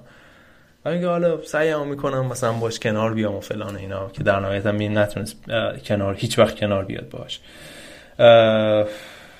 میگم مشکلای پل گسکوین حالا بخوای علتش رو پیدا کنی چی شد که اینجوری شد شاید راجبه 96 هم یه صحبت کنیم رضا که شاید دوباره آره. یه نقطه اوجی دوباره گرفت توی قلب ملت انگلیس مخصوصا بازیش جلوی اسکاتلند. خفن ترین گلش من همون اسکاتلند آره. رو می‌شناسم. دیگه مثلا میگن iconic ترین گل تیم ملی انگلیس دیگه. اونم آخه داستانش این بوده که قبل از اینکه بیان تو اون کمپین خب اون انگلیس تیری بود دیگه. خب انگلیس بعد از سالها فکر کنم بعد از جام جهانی 66 میزبانی نگرفته بود هیچ تورنمنت بزرگی و و تو این قضیه میزبان بودن خیلی فشار روشون بود که حتما خوب کار بکنن و بعد از مخصوصا اینکه جام جهانی 94 حتی کوالیفای هم نتونسته بودن بشن زیر نظر گرام تیلور. خیلی روی این تیم فشار بود و بعد اینا میرن یه دوره چیز یه دوره بازی دوستانه تریپای ایران بود که رفته بود تایلند زمان مایلی کوهن و اینا. اینا هم همینجور رفتن تایلند. یه دوره بازی دوستانه و اینا بعد رو مطبوعات و اینا خیلی روشون فشار بود. مخصوصا که بازی دوستانه هم نتایج خوبی نگرفته بودن. خیلی ها میترسیدن که اینا اصلا آبروریزی بکنن توی این بازی ها که توی انگلیس هم هست تو خاک انگلیس بود و اینا. و یه شبی میرن بیرون اینا میرن یه night club ی که یه وسط night club ه یه دونه از این صندلی های حالت unit دندون پزشکی بوده. بعد همچین میخوابید اون یونیت الکل رو میریختن تو دهنت. تو مغز تو تو فرق سر تو توی گلو تو. خلاصه. این حال عکساش به بیرون درز می‌کنه که تدی شرینگام و اینا همه بودن و برای بچه ها و این خیلی داستان میشه تو مطبوعات اون موقع انگلیس. یعنی اینا رو می‌زنن له و لورده می‌کنن. که اون بازی اسکاتلند تقریبا یه جوری میشه اون تخلیه اون تمام اون فشارهایی که اون مدت روی این اینا بود مخصوصا روی گاسکوین که اون بعد از اون گلی هم که به اسکاتلند می‌زنه آره، میخوابه زمین میان آب میریزن با قمقمه تو دهنش که حالت اون چیز دنتیست چر و اون یونیت پزشکی دوباره بازسازی می‌کنن بچه ها تو زمین فوتبال. آره حالا بخوایم از راجع به خود شخصیت گسکوین هم صحبت بکنیم گسکوین به نظر من حالا خب مستند گسکوین ببینین گری لینکر اولین جمله که راجع به گسکوین میگه میگه که بزرگترین نقطه قوت پل گسکوین این بود که خیلی آسیب پذیر بود و یه عشق عجیب غریبی داشت به فوتبال یه آدم احساسی واقعا احساسی بود عجیب غریب احساسی بود. یعنی توی اسپکتروم فوقالعاده شادی و فوقالعاده شاد بودن و فوقالعاده ناراحت بودن سیر می‌کرد. از یه دو قطب بایپولارا بوده؟ دو قطبی بوده؟ یعنی نه نه خیلی خیلی احساساتی بوده. خیلی مثلا میگن طرف احساساتیه خیلی پشت. خیلی همه چیزش غریزی بود. من فکر کنم مثلا حالا جورج بست هم در موردش گفته چون اون موقع که گاسکوین که اومده بود خیلی اصلا می‌گفتن این دیگه ستاره آره. جدید انگلیسه. بعد جورج بس گفته بود که پل گاسکوین تنها کسیه که من دیدم IQ ش از شماره پیرنش کمتره. که بعد پل گاسکوین برگشته بود گفته بود که IQ چیه؟ مهر آره. تاییدی زده بود آره مثلا همین که ببین مثلا نمونه هاش الان تو صحبت هم راحت می‌تونستی پیدا بکنی. همین که تا آخرین لحظه دوست داشت مثلا فوتبال بازی کنه حتی رفته بود تو چین تو اون شرایط یا اینکه راحت مثلا اشک میریخت تو زمین بازی. این اصلا این آدمی بود که خیلی با احساساتش در ارتباط بود و همین هم به نظر من یه, جورایی گریبانگیرش شد در نهایت حالا تا همین الان. و توی مدل جورج بش خب زندگی شخصی خیلی بدجوری داشت و یه طلاق خیلی بدجور داشت و مثل اینکه زنش هم کتک می‌زده و اینا بماند. و حالا میام سلواتی خط کنیم دیگه رضا جون. بس کن دیگه از این یارو. آقا من من رفتم آمارم در آوردم. اون برتولد بوده اونی که تکل رو دادم. ولی ریدله آقایون گودرز و بردیا ریدله تو اون بازی تو زمینم بوده.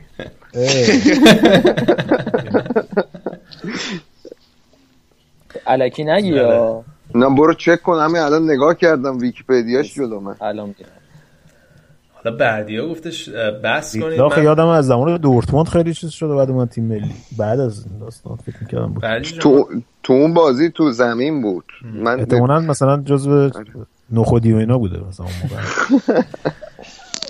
میگم بردی جون ما با گودرز تازه می‌خوایم بحث آسیب شناختیمون رو شروع بکنیم. آره بابا. یه دقیقه صبر کن یه دقیقه صبر کن. تازه می‌خوایم بذاریم خودمون رو جای خانم دکتر فردوسی. به بابک بگم که بابک عزیز بازی آلمان انگلیس ریدله تو زمین نبوده.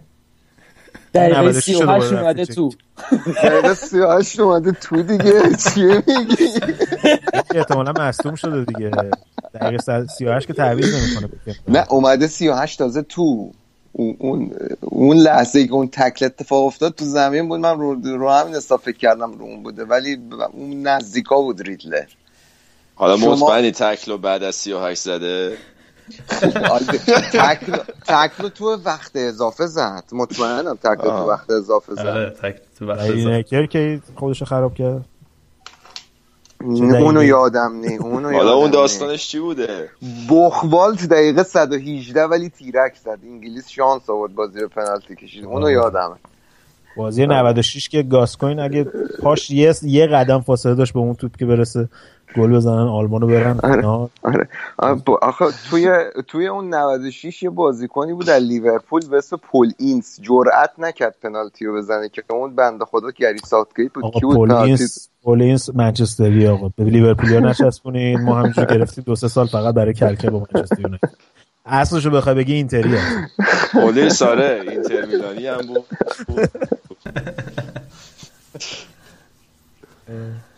خب آقا آقا اگه گاسکوین خدا بیامرز می‌خوایم خب آره گاسکوین تمام شد. حالا بحث آسیب شناختیمون رو می‌خوایم شروع کنیم که جالبش که این دوتا هر جفتشون مشکل رضا ببخشید. آسیب شناسی نه شناختی. شناختی.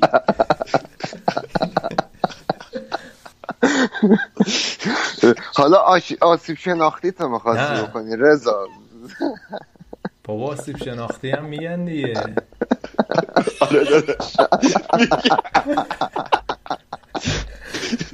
راحت باش نه بعد چهار صبح همه چی میگن. آره نه سواد ایسکای ما رو گرفتی نه. این بابکه که تریفه بچه شیطونه هستن فقط اومده که بریزه بره. آره دیگه وقتی رضا داره صحبت می‌کنه من فقط شنونده سعی می‌کنم باشم از این به بعد. خب چی خب. می‌خواسته میگه ها این در واقع یه جنبندی بکنیم. چون این گسکوینا سرمار. مفل این قضیه است. آقا میوت کنیم بذاریم بگه. چی آره منم میوت می‌کنم. ممنونم. چی می‌خواستن؟ آها این دوتا می‌خواستی اول آسیب شناختی بکنی بعد خب جنبندی کنی. آره. جفتش یکیه؟ این دوتا یه سری پاراللایی داشتن که خیلی شبیه بوده. اصلا از جمله های مصرف زیاد الکل. حالا گودر ببخشین مصرف زیاد الکل بوده و اینکه خب بعد بیایم ببینیم که اون موقع توی جامعه انگلیسی اگه نگاه بکنی کلا و هنوزم که هنوزه این دامل مثلا دامل خمرها و مصرف بالای الکل یکی از بزرگترین معضلات اجتماعیشونه. حالا اون موقع توی فوتبالیستا خیلی باشگاه کمتر می‌تونستن مراقب بازیکن‌ها باشن. مثل الان نبود مثل الان نیست که مثلا کریستیانو رونالدو هر جلسه تمرینی یه روانشناس هم کنارش روش کار می‌کنه. و از این لحاظ خیلی عقبتر بودن اون موقع و بازیکن‌ها خیلی تنها بودن توی مقابله کردن با اینجور مشکلات حالا گودرس می‌خوام نظر تو هم بدونم توی راجبه این قضیه خب، این آخر یه بحثیه یه بافت اجتماعی این قضیه است مثلا شما اینجا هر کاری که بکنید مثلا ما میگیم بریم یه coffee بزنیم اینجا میگم بریم یه pint بزنیم آره. خب؟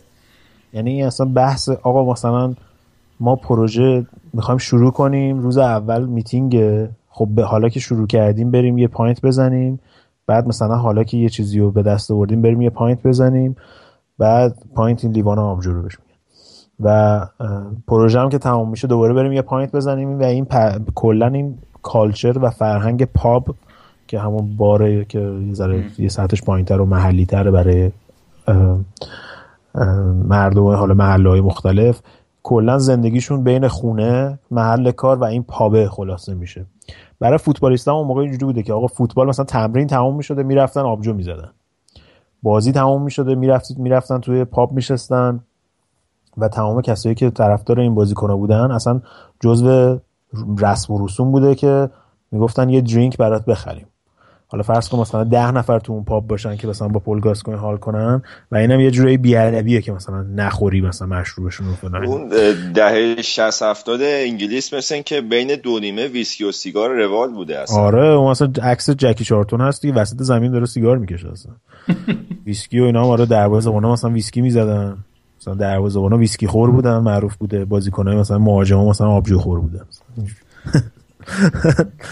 بعد و بعدش هم الان خب مخصوصا الان کسایی مثل پل گاس و اینا اینا اینجا یه چیزی هست بهش میگن after dinner speaking. مثلا این جمعای چه مثلا ده نفر 20 نفر آدم رو دعوت می‌کنن بعد مثلا شام میدن بعد این بازیکنهای معروف نمی‌دونم داورای بازنشسته باز بازیکنهای بازنشسته مجریای تلویزیون بازنشسته و اینا اینا میان صحبت می‌کنن. مثلا بعد این جمعیت ها مثلا ازشون سوال می‌پرسن و سوالای مثلا خاطر انگیز بیشتر. مثلا فلان بازی مثلا چجوری شده اینجور حرف. و تو اونم خیلی این کالچر مشروب خوردن اینا هنوز هستش. و این پول گاسکوین خب خیلی از خرج زندگیش بعد از اینکه بازنشسته شده بود از این داستان میگذشت که دعوتش می‌کردن واسه این صحبت مثلا شهرداری شهر مثلا نیوکاسل مثلا دعوتش می‌کردن شبی با پول گاسکوین مثلا. بعد خب یه پولی هم بهش می‌دادن یه جوری هم می‌خواستن کمکش کنن از نظر مالی.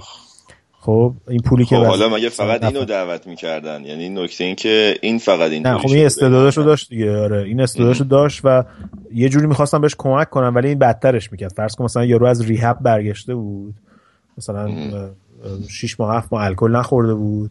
بعد این داستان بهانه ای می‌شد که دوباره این قضیه شروع بشه مشروب خوردن بعدش و اون زمان اون موقع. و که این اواخر فکر کنم یه جا رفته بود که یه سکیوریتی گارد گرفته بود زده بود اصلا توی security guard همون stage یکی از همین مراسم و دعوا شده بود سر این قضیه.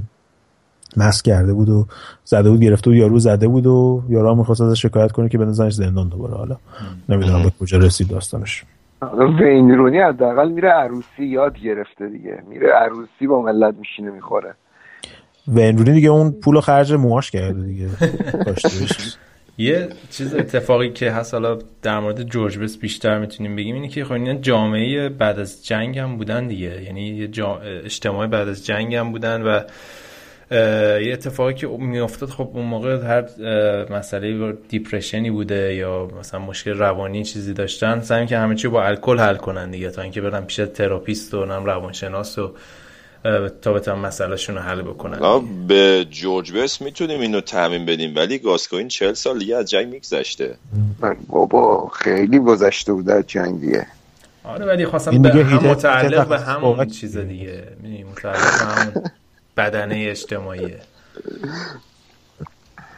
آره خب این همون بوده همون داستان رکود اقتصادی دهه 80 اواخر تاچر زمان انگلیس آره. هم می‌تونیم که اون فکر کنم بیشتر روی گاسکوین حالا اون نسل از فوتبال انگلیس خیلی تاثیر گذاشت که مخصوصا برای اینه که از شهرهای شمالی میومدن که معدن تعطیل شد زمان تاچر و شمال انگلیس کاملا اصلا دگرگون شد. یه حالت رکود و سیاهی شمال انگلیس رو گرفت که بخش طبقه کارگری بودن که خب بعدش هم منجر شد به انتخاب تونی بلر و سر کار اومدن ده دوازده ساله حزب کارگر تو انگلیس. اون مدت واقعا حزب این راستیا قشنگ مکیدن هرچی بود از این کارگرای بدبخت. و اقتصاد انگلیس هم دچار رکود شدیدی شد مخصوصا اواخر دوران تاچر. حالا این اینو گفتی یادم افتاد این بنده خدا موقعی که لاتزیو رفت و مصدوم شد برای اینکه همین دست راستی ها برای اینکه خبر رکود و اینا رو همش چیز کنن تحت شعاع بدن. همش پول گاسکوین رو میذاشتن توی spotlight یا توی خبرهای مثلا سرتیتر خبرها. همش سعی می‌کردن بزنش توی حاشیه و اینا. اینم که خوراکش بود دیگه.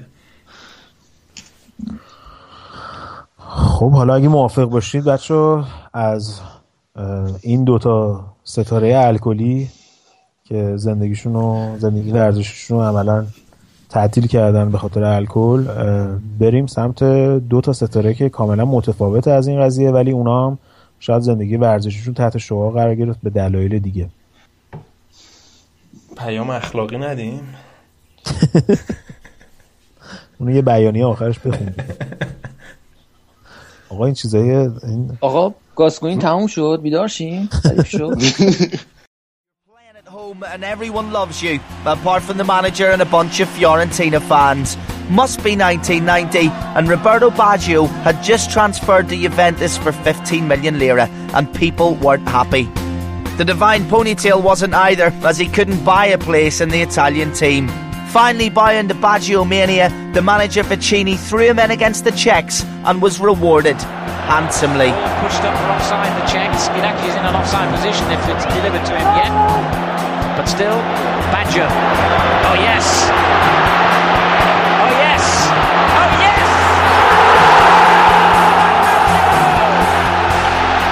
The goal all of Italy wanted to see.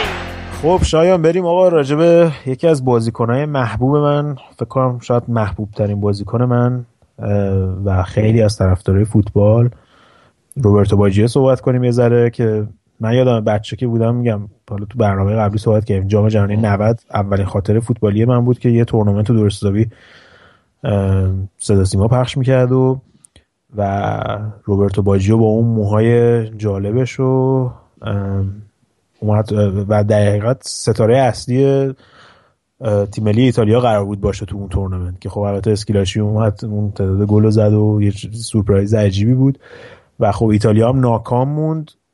و بعدش تو بازی باشگاهی خیلی تقریبا میشه گفتش که با یوونتوس قبل از اینکه دل پیرو بیاد خیلی اوج گرفت و سر زبونا افتاد دوباره توی سطح باشگاهی اروپا.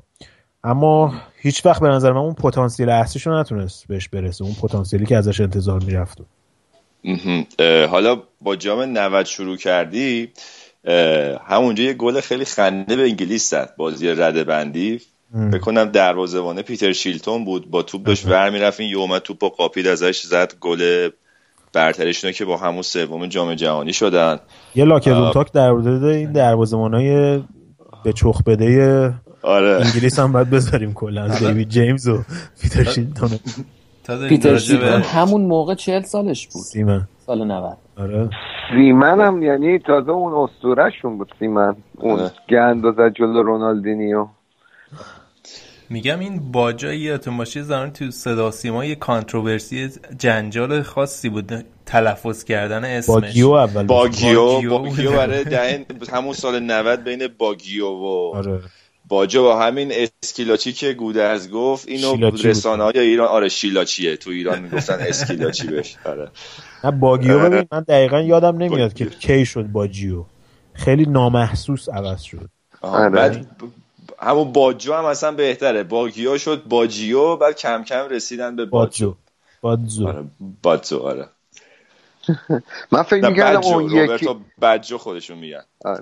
من فکر می‌کردم اون یکی دنی باجو بود 94 دینو دینو.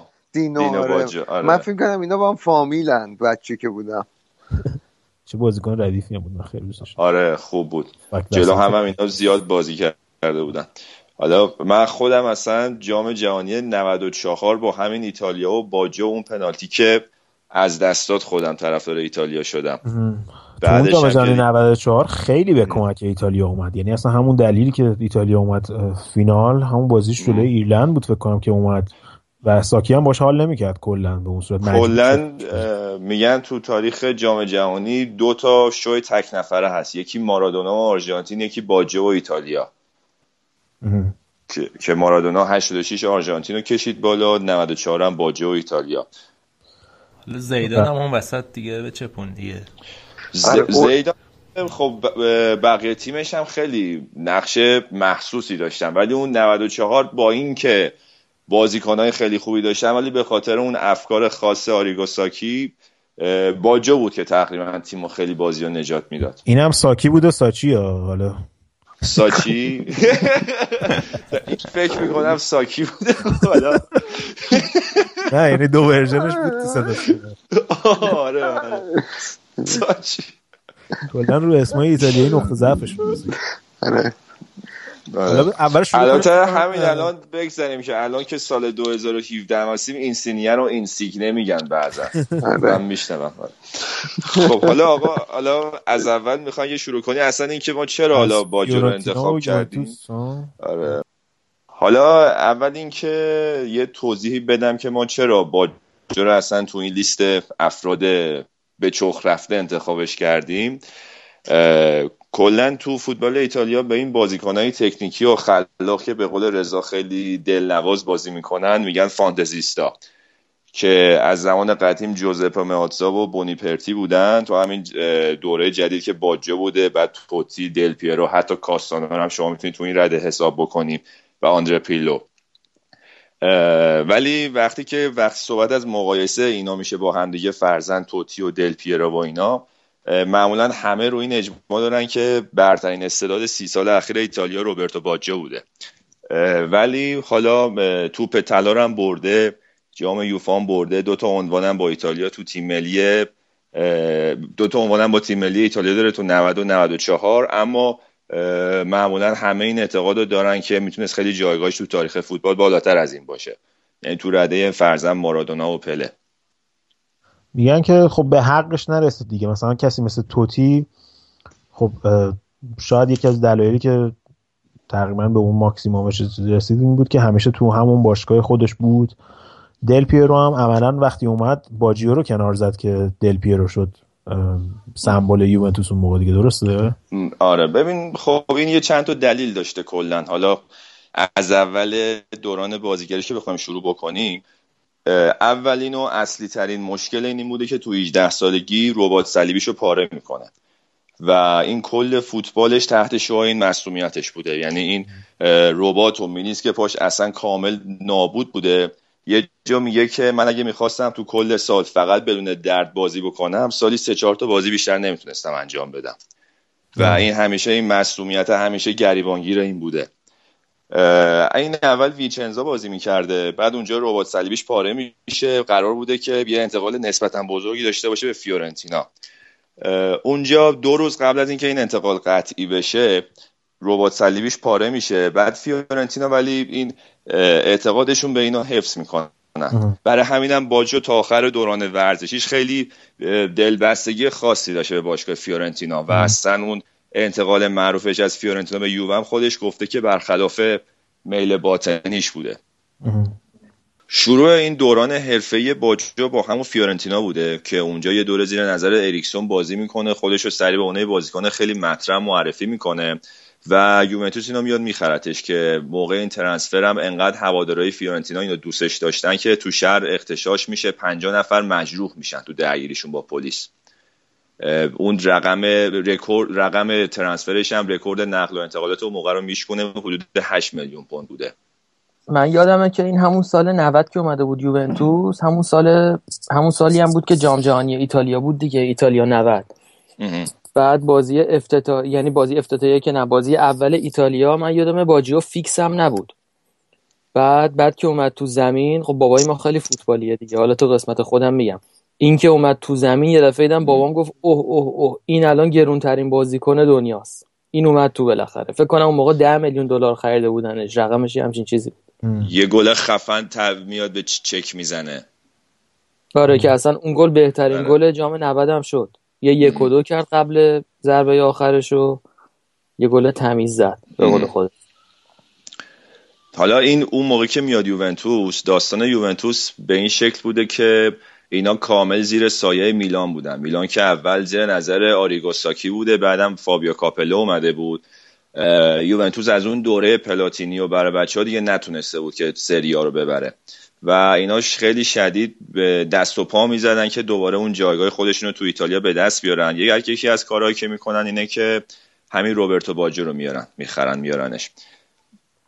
اما از این فصل همون یوونتوسی بود که ویالی و اینا بودن دیگه. جلوترش. حالا دیگه اون دوره اوج یوونتوس از همین به مربیگری مارچلو لیپی آره شروع میشه. تا اینجا کارش واسه باجو خوب پیش رفته بود. با حتی علیرغم مصدومیتاش میگه کم کم خودش رو تو دل هوادارهای یووه هم جا انداخته بود. خلاصه اینا بعد از سه فصل که دیگه با تراپاتونی که دوره دومش بود تو یوونتوس ناامید شدن که بتونن میلان کاپلو رو بگیرن رو میارن به مارچلو لیپی که اون موقع تو ناپولی تازه مطرح شده بود. اینا میرن یوونتوس. با این ایده که اصلا تیمو به قول خودشون کمتر باجو dependent باشه. یعنی لیپی هم که همیشه ایده اصلیش این بوده که تیمش یه تیم یک پارچه متحد باشه که متکی به ستاره خاص نباشه. کما اینکه تو جام جهانی 2006 هم با اینکه ستاره زیادی و ترکیب آتوری داشت اما کل تیمش بود که تونست اون نتیجه بگیره نه بازیکن خاص. خلاصه ایده لیپی با این ایده میاد تو یوونتوس و بعد دل پیورو هم که با عنوان استعداد نوظهور از پادوا میارنش و مصدومیت باجو هم این وسط خیلی به لیپی کمک می‌کنه که اصلا بدون اینکه هیچ مشکل خاصی بین اینا به وجود بیاد باجو خودش مصدوم میشه و اتوماتیک فصل رو از دست میده و دل پیرو کامل جاشو پر می‌کنه. بعد فصل بعدم باشگاه یوونتوس که دیگه با اومدن دل پیرو خیالش از بابت جایگزین باجو راحت شده بود برای تمدید قرارداد شرط می‌کنن که باجو باید دستمزدش رو نصف کنه که اون هم اینو قبول نمی‌کنه و از باشگاه میره. از اون لیپی با مثلث راوانلی و ویالی و با دل پیرو میره یه چمپیونز لیگ می‌بره و اون دوره اقتدار خودش تو یوونتوس رو شروع می‌کنه. ولی داستان خطریش دل پیرو از اونجا شروع شد دیگه. خطریش دل پیرویه از اون موقع. سوزنیه؟ یا آره. چکمهیه اون موقع سوزنی داشت. اول سوزنی داشته آره. بعدا چکمه پیر آره. حالا, رفتن به میلانش من در حد چیزهایی که تو ذهنم هست اینه که وقتی رفت میلان اونجا نیمکت نشین شد و خیلی ها می‌گفتن که این از قصد بوده تمام این بلاهایی که داره سر باجیو میاد. البته این در حد اخبار علمی فرنگی چیزها. شبکه این بوده که آقا این اون موقع بودایی شده و به خاطر اینکه مثلا این بودایی شده و خیلی از آدمای ایتالیایی مثلا میپرستیدن و اینا مثلا خیلی این بوداییت و اینا تو, تو ایتالیا مد شده به خاطر اینکه این رفته سراغش و خب ایتالیا هم 100 درصد خیلی بدجور کاتولیکن دیگه خیلی با این قضیه مشکل داشتن و این کار مافیای ایتالیاست که می‌خواد اینو بپیشونه به هم خلاص خب این خیلی توهم توطئه شدیدیه. من خودم همیشه فکر می‌کردم که این قضیه بودایی بودنش بی تاثیر نبوده اما هیچ وقت هیچ چیز مستندی من ندیدم. راجبشم نخوندم خودشم حرفی نزده. دوران میلانش هم ناموفق بود و حتی به دستور برلوسکونی هم اومده بود تو تیم کاپلو. مسئله که از اول اینکه علاوه بر مسئولیتش این اون فصل 94 95 که شروع لیپی بود و پایان باجه تو یوونتوس این زیر فشار سنگین انتقاد رسانه‌های ایتالیا بود به خاطر اون پنالتی که از دست داده بود. خودش می‌گفت اینا دنبال یه گوسفند قربونی میگشتن و منو پیدا کردن. به عنوان مقصر ناکامی ایتالیا تو جام جهانی. و این زیر فشار سنگین اون همه انتقاد و این مسئولیت هایی هم که داشت و هیچ کس هم ازش حمایت نمی‌کرد. برعکس دوره الان فوتبال که هر وقت یه ستاره خورده افت می‌کنه شما می‌بینی کل تیم و رسانه و هوادارا حمایتش می‌کنن. اون موقع خب باجو کم کم اون جایگاهش رو از دست میده. نمایش های سینوسیش بعضا شروع میشه. و از یوونتوس همینطوری میره دیگه. و اینا که می‌بینن که دیگه خیلی راحت این به بخت و اقبال با یوونتوس یار بوده که دل پیرو رو میارن و با اون تیم رویایش لیپی می‌تونه که موفقیت رو شروع بکنه. یه مسئله که اینه که ما حالا لاکروم قبلی راجع به هررا صحبت کردیم که استارت حکومت مربیا تو دنیای فوتباله که به عنوان چهره اصلی باشگاه مطرح میشن. دهه 90 این مسئله به اوج خودش می‌رسه. لیگ ایتالیا سریا جایی که بهترین بازیکن ها بهترین تیم ها سوپر هستن. نتایج موفقیت آمیزشون تو اروپا پی در پی ادامه داره. اینا فینال ها تقریبا همه فینال های اروپایی تیم های ایتالیایی میرن و کارگردان اصلی این صحنه همه مربی های ایتالیایی هن. از آریگوساکی شروع میشه. اواخر دوره تراپاتونی بوده بعد فابیو کاپلو رو میشه بعد همین مارچلو لیپی میاد و تو این همین دهه 90 کارلو آنجلوتی هم به عنوان یه پدیده نوظهور آخرش به عنوان یه مربی جوون و صاحب ایدای جدید میاد بیرون. و این دوره بوده که این مربیا قشنگ تو این جو خودشونو نفر اول باشگاه می‌دیدن. و تمام این سوپر که تو سریا بازی می‌کردن زیر سایه اینا بودن. و برای همین هم این مربیا هیچ وقت تحمل اینو نداشتن که کسی از اونا محبوب تر باشه. در صورتی که باجا همچین شخصیتی بود که به گفته خودش نه تنها طرفدارای تیم خودی تیم رقیب هم اونو دوستش داشتن. برای همین همیشه مربی خودش میگفتش که بهش حسادت می‌کنن تو اتوبیوگرافیش که بعدا به این مسئله پرداخته بود. و یه چیز دیگه هم هستش که این تو این دوره یه چیزی که زامن موفقیت مربیای ایتالیایی میشه سیستم 442 که اون موقع تازه باب شده بود تو فوتبال اروپا و برای مثال فابیو کاپلو خیلی به این سیستم اعتقاد داشت که اون موقع 442 سبک دفاعی شو اینا بازی می‌کردن بعد از و... که آلمانیا خیلی چیز کردن دوباره برگشت آره. فوتبال به سمت 442 درسته و این تو این 442 قربانی اصلی شماره ده ها بودن و همین فانتزیست هایی که صحبتشو کردیم. برای مثال دو تا از بهترین شماره ده های اون زمان حالا باجو که اصلا باجو یکی هم دژان ساویسویچ تو میلان فابیو کاپلو بودن که اینا آره اینا جفتشون نیمکت نشین بودن. بازیکن ثابت نبودن. در حالی که الان تیمای الان یه همچین بازیکنی رو داشته باشن دو دستی می‌گیرن ولش نکنن. ولی اون موقع می‌بینیم که این بازیکن ها خیلی راحت فدای سیستم و تاکتیک می‌شدن. یا برای مثال همین آریگوساکی که یه بازی تو ایتالیا جام جهانی 94 که ایتالیا اخراج میده فکر می‌کنم جلوی ایرلند آریگوساکی اولین کاری که می‌کنه باجو رو می‌کشه بیرون که باجو هم بهش میگه دیوانه و بینشون یه درگیری به وجود میاد. و اصلا این نمیمدن که هیچ وقت اون تیم و ایده سیستماتیک تیمشون رو فدای خلاقیت فردی بازیکن بکنن. برعکس چیزی که تو فوتبال الان ببینیم الان شما ببینید که مسی بارسلونا با تمام اون بازیکن و مجموعه موفقیت آمیزی که داره اما اول آخرش الان مسیه. حالا ولی از من شما باجر دارین که همیشه قربانی باشگاهه و هر جا که به مشکلی می‌خورن سیبل همه انتقادات و همه حالا تغییراتی که می‌خوان تو تیم و باشگاه بدن یه بازیکنی مثل باجو میشه. و اینه که تو همچین جوی تو همچین شرایطی خب باجو طبعا به اون چیزی که حقش بوده نمی‌تونه برسه تو دنیای فوتبال. اما شاید یه تولد دوباره که داشت تو اینتر بود. درسته بعد از اصلا اینتر اومد و با هم بودن. من یادم همون آلوارو رکوبا بود دیگه. رکوبا آها. این حالا... خیلی یه مثلث خیلی جالبه همه همشون هم نصفشون مصدوم آره. ببین حالا این همین تو ادامه حالا سیر دوران حرفه‌ایش که بخوایم بگیم کلا کارشون که عجیب بود یووه یا که دل پیرو رو آوردن باجر انداختن بیرون. الان بردیا مثلا تصور کنه که تو رئال مادرید به رونالدو بگن دیگه بیل اومده ما تو رو نمی‌خوام. یا اگه می‌خوای بمونی باید دستمزد رو کم کنیم. یا تو بارسلونا نیمار اومده ما یه مسی لازم نداریم. اون موقع یه همچین کاریو کردن تو یوونتوس.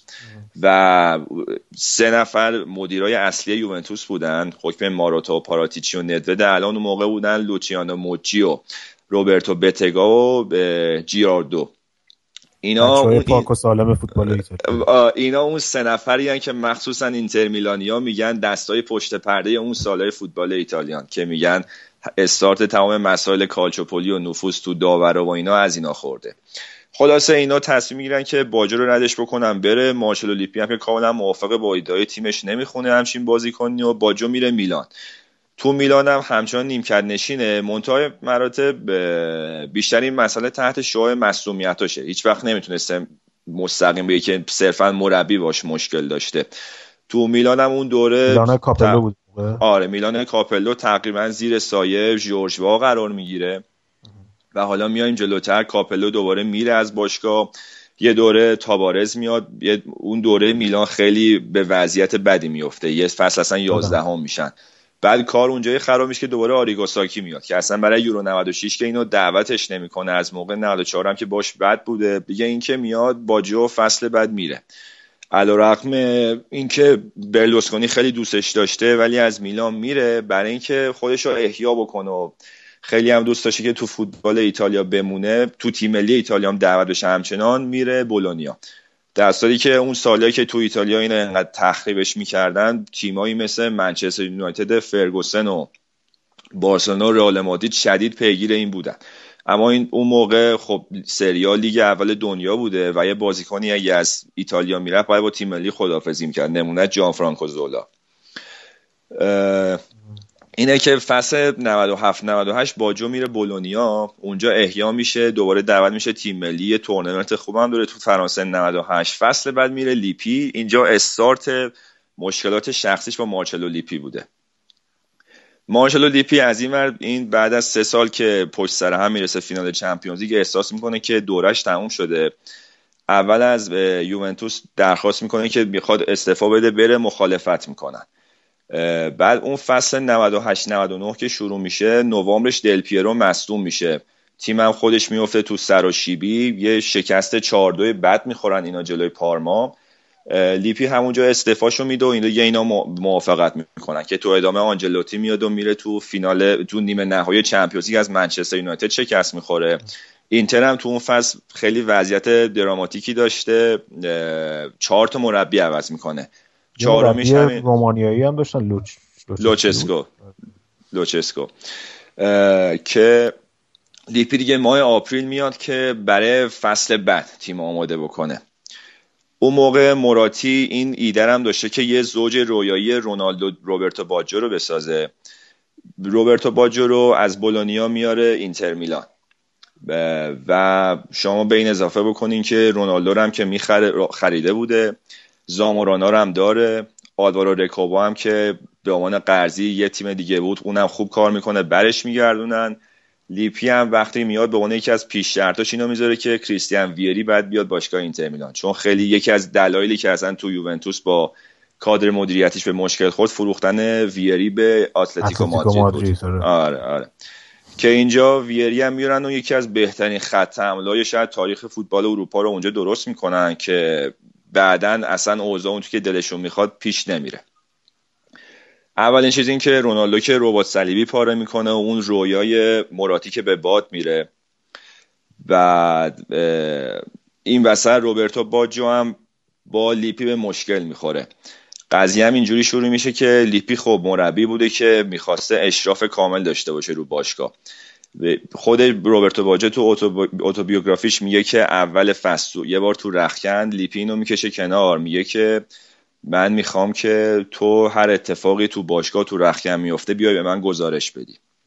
چون که از فصل قبل خبر داشته که تو تیم چند دستگی بود و بازیکنها خیلی با هم مشکل داشتن و باند بازی بوده. می‌خواست که بدونه چه حرفایی بوده پشت سرش و تریپای معلم پرورشی ها واسه تو دبیرستان آره آره یه همچین فازی میاد پیاده کنه. باجو هم خیلی روکراس بهش میگه که من هر جوری بخوای کمکت می‌کنم اما از من نخواه اسم کسی رو بهت بگم بعدا. که از اینجا دیگه جرقه می‌خوره. لیپی مثل این که درجا بهش میگه که تو منظور منو اشتباه فهمیدی. دیگه بهش چیزی نمیگه.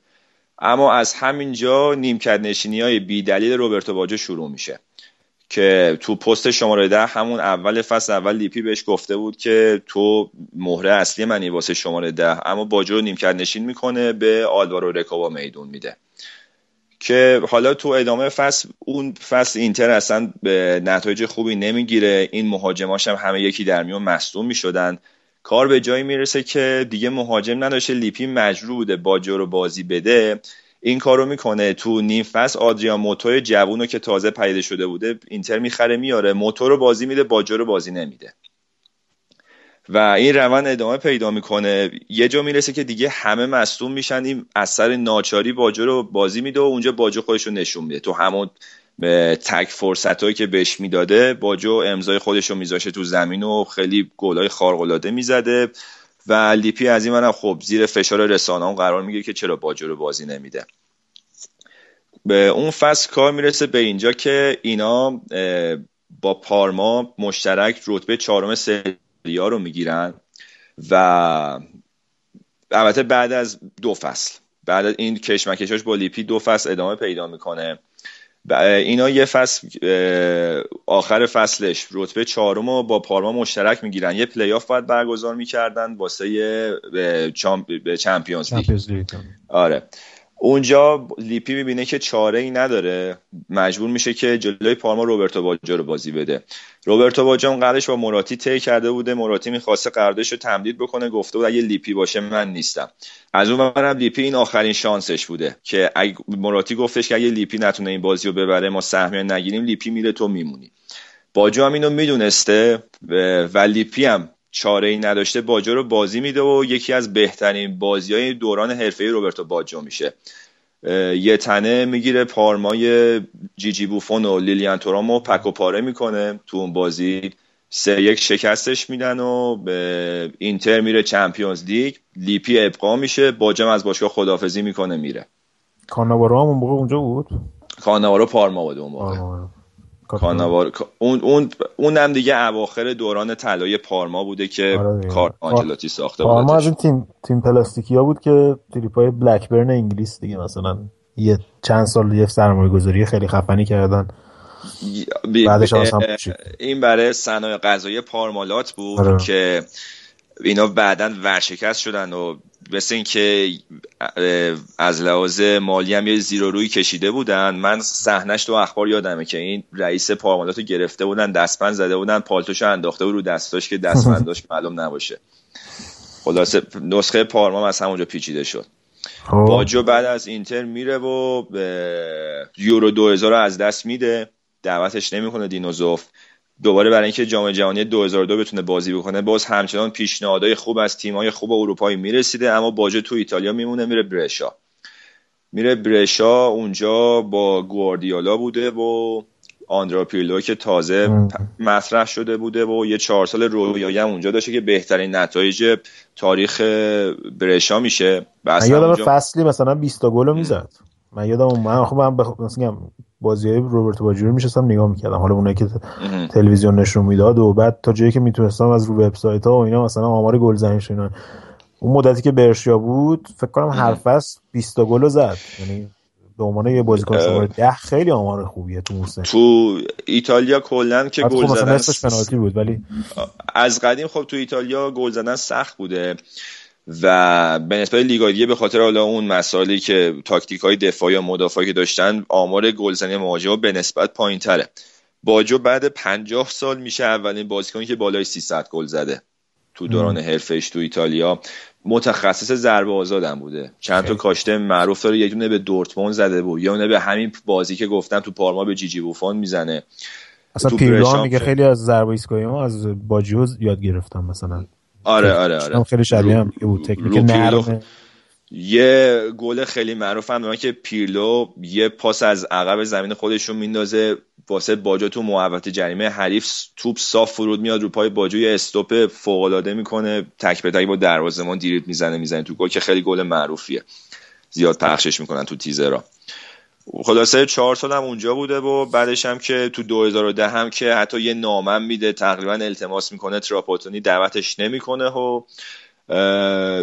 باجو دوران حرفهش تموم میشه و این دشمنیش با لیپی همچنان ادامه دار باقی میمونه که بعدا مثلا با آریگوساکی گفتش که خب این دلیل اینکه منو نیمکت نشین می‌کرد به دلیل این بود که خیلی سفت و سخت پای عقاید و تاکتیکاش وای میستاد.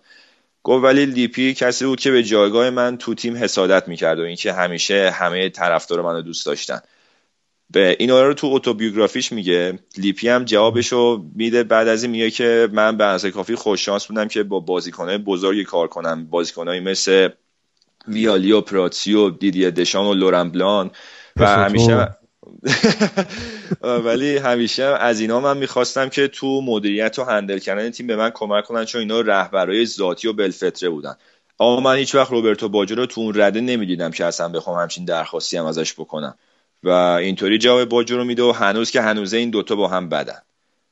از نظر حالا شخصیت اینطوری میشه که محکوم میشه که دوران مربیگریشو در چین ادامه بده.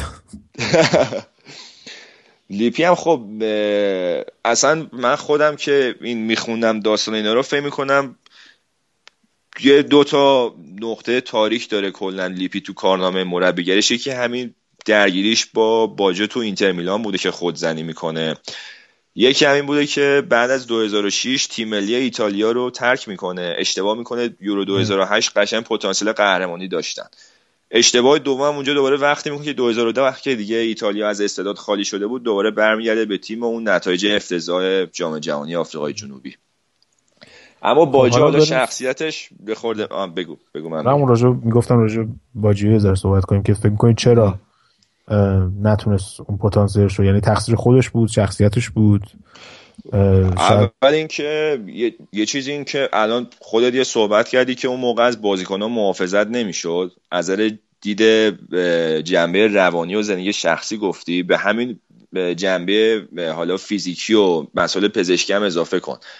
اون موقع که باجو ربات صلیبی و مینیسکش آسیب می‌دیده خیلی از بازیکنهای فوتبال اصلا اگه این اتفاق واسهشون میافتاد دوران حرفهشون تموم شده بود. این تو 18 سالگی این اتفاق براش میفته یعنی شما اینو در نظر بگیرید که تمام این کارهایی که تو دوران حرفه ایش کرده با اون مصدومیته بوده. اگه مصدوم نمی‌شد چه کارهایی می‌تونست بکنه؟ و دلیل اینکه همیشه مربی خیلی راه می‌تونستن ازش بگذرن همین مصدومیته بوده و اینکه تو جو اون دوران مخصوصا فوتبال ایتالیا که تاکتیک محور و مربی محور بوده هیچ وقت از بازیکنایی مثل باجو حمایت نمی‌شده. مثلا الان شما مارکو رویس رو تو آلمان در نظر بگیر که همیشه چقدر حمایتش می‌کنن که دوباره به اوج خودش برگرده بعد دوباره مصوم میشه دوباره همه جوره حمایتش می‌کنن. چه تو دورتموند چه تو تیم ملی. اما اون دوره فوتبال ایتالیا می‌بینیم که از پدیدهایی مثل باجو مثل زولا خیلی راحت میگذرن.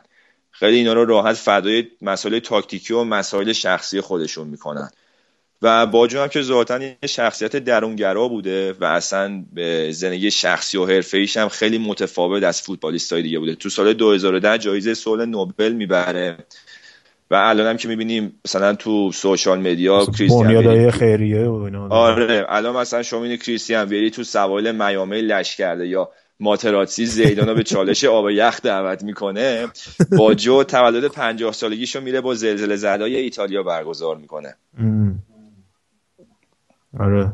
روحیش من فکر کنم یه روحیه بود که به درد فوتبال که خیلی فوتبال سیاسی و خیلی پشت پرده داره و اینا. فکر کنم با این ساز اونا نمی‌تونست برقصه.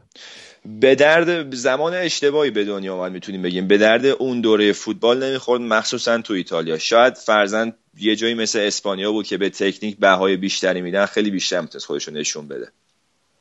اینی که اینو ما تو لیست به چخ رفتگان آوردیم یه فرقی که با بقیه اونا داره اینه که این الان از لحاظ مالی وضعش خوبه و مثل اونایی دیگه آخر عمرش به فلاکت و بدبختی و اینا نیفتاده. خیلی سر حال وضع آره. مالیش خوبه و نه تنها از لحاظ مالی دوران حرفهش هم خیلی پربار بوده. توپ طلا داره جام یوفا برده تو جام. الان جزء تیم بهترین بازیکنهای دوران ادوار جام جهانیه. اما به صحبت اینه که این می‌تونه جایگاه پله و مارادونا رو داشته باشه تو تاریخ آره. فوتبال. یه حس نوستالژی با باژیو همیشه هست که همیشه میگی مثلا اون پتانسیلش اگه می‌شد مثلا. آره اگه اون مثلا چیز نمی‌شد آره. چی می‌شد مثلا؟ همیشه هم همه مقابلش بودن. هیچکی اینو به جز تماشاچیا هیچ تو از خود باشگاه ها یا تو خود تیم ملی هیچ وقت اینو کسی حمایت نمی‌کرد. حالا یه چیز جالبم اینه که خب مثلا توی فوتبال ایتالیا وفاداری و اینا خیلی مهمه. برای مخصوصا بازیکنهای ایتالیایی. حالا بازیکن دیگر دیدیم که بین نمی‌دونم آس میلان و اینتر میلان در رفت آمدن و فلان. ولی مثلا خب می‌بینی مثلا توتیو تو سن نمی‌دونم چند سالگی کردنش کاپیتان روم شد نماد روم اصلا. یا مثلا نستا رو کاپیتان لاتزیو کردن شد نماد مثلا اون تا قبل از اینکه بیاد حالا میلان. و حالا بوفون اون با اینکه مثلا خودش از یوونتوس شروع نکرده ولی الان نماد یوونتوس جدیده. این این حالت رو هیچ وقت این باجیو نداشت. اینم یکی از بدشانسیاش بود که بهش کمک کرد. یعنی حالا باجیو اینی که میگی من حالا اول صحبتام گفتم این دلبستگی به فیورنتینا داشت. به خاطر همون شاید اگه فیورنتینا میموند اصلا آره، زندگی آره. عوض می‌شد. دقیقاً. به خاطر اون مسئله که گفتم این مصدوم شد دو روز بعد باش قرارداد حرفه‌ای فیورنتینا امضا کرد و این خیلی تاثیرگذار بود رو روحیش وقتی هم که اومد یوونتوس به طرفدارای فیورنتینا گفتش که من مجبور شدم اومدم و سال اول اصلا هوادارهای یوونتوس فازش رو نمی گرفتن مخصوصا که جلوی فیورنتینا از زدن پنالتی خودداری کرد گفتش که دروازه‌بان یووه حرکات منو می‌شناسه به این بهانه نزد. بعدش هم که مربی کشیدش بیرون یه شال فیورنتینا انداخته بودن تو زمین و ورداش بغل کرد شاله رو. و اصلا سال اول هوادارا با این بد بودن. سال دوم که این تو یووه کم کم خودش رو جا انداخت شماره ده رو بهش داده بودن و کاپیتان شد و اینا. از اون موقع تازه هواداره یوونتوس باش ارتباط برقرار کردن. آره ولی این هم کم کم فرض کن تو اون فیورنتینا میموند مثلا با باتیستوتا و روی کاستا و اینا. آره. آه چی می‌شد اون فیورنتینا؟ اون با تراپاتونی سال 99 تا مرز قهرمانی هم رفتن دیگه ولی آره. نشد. آره. من فکر کنم داستان زندگیش مثل همین مثلا گاسکوین که میگیم اگه رفته بود منچستر یونایتد ممکن بود عوض می‌شد یا آره. این هم اگه فیورنتینا میمون شاید اصلا داستان این زندگی ورزشیش عوض می‌شد و یه صحبتی بدون که شاید واسه تیم ملی ایتالیا هم نقشش عوض می‌شد. همیشه یه سری شایعات هم بود که این با دل پیرو بعده که دل پیرو اومد جاشو تو یوونتوس گرفت. در که این مشکلات اصلیش با همون لیپی بود که اصلا با این تفکر اومد که با این نیت اومد که باجر از باشگاه بذاره بی کنار. و اینکه اتفاقا بازیکنی که به نظر من خیلی شبیه به روبرتو باجو همین دل پیروه چون که اونم دوران حرفش تحت تاثیر مسئولیتاش آره. بوده و اگر مسئولیتاش نبود اونم از اینی که بود خیلی بهتر می‌شد. حالا باز حداقل با جیو نرفت لیگ هند آخر سر جای خوشبختی داره. اونم حالا به مسائلی که حالا فکر می‌کنم که این خودش برنامه جدا میطلبه دل پیرو دل پیرو و راول و اینا رو آره. باید بذاریم یه برنامه. آره آره. اونم اونم آره داستان خودش داره. آره. خب آقا اگه موافق باشی یه استراحتی بکنیم بعد بریم سراغ یه ستاره ای که شاید کمتر راجع بشنیدیم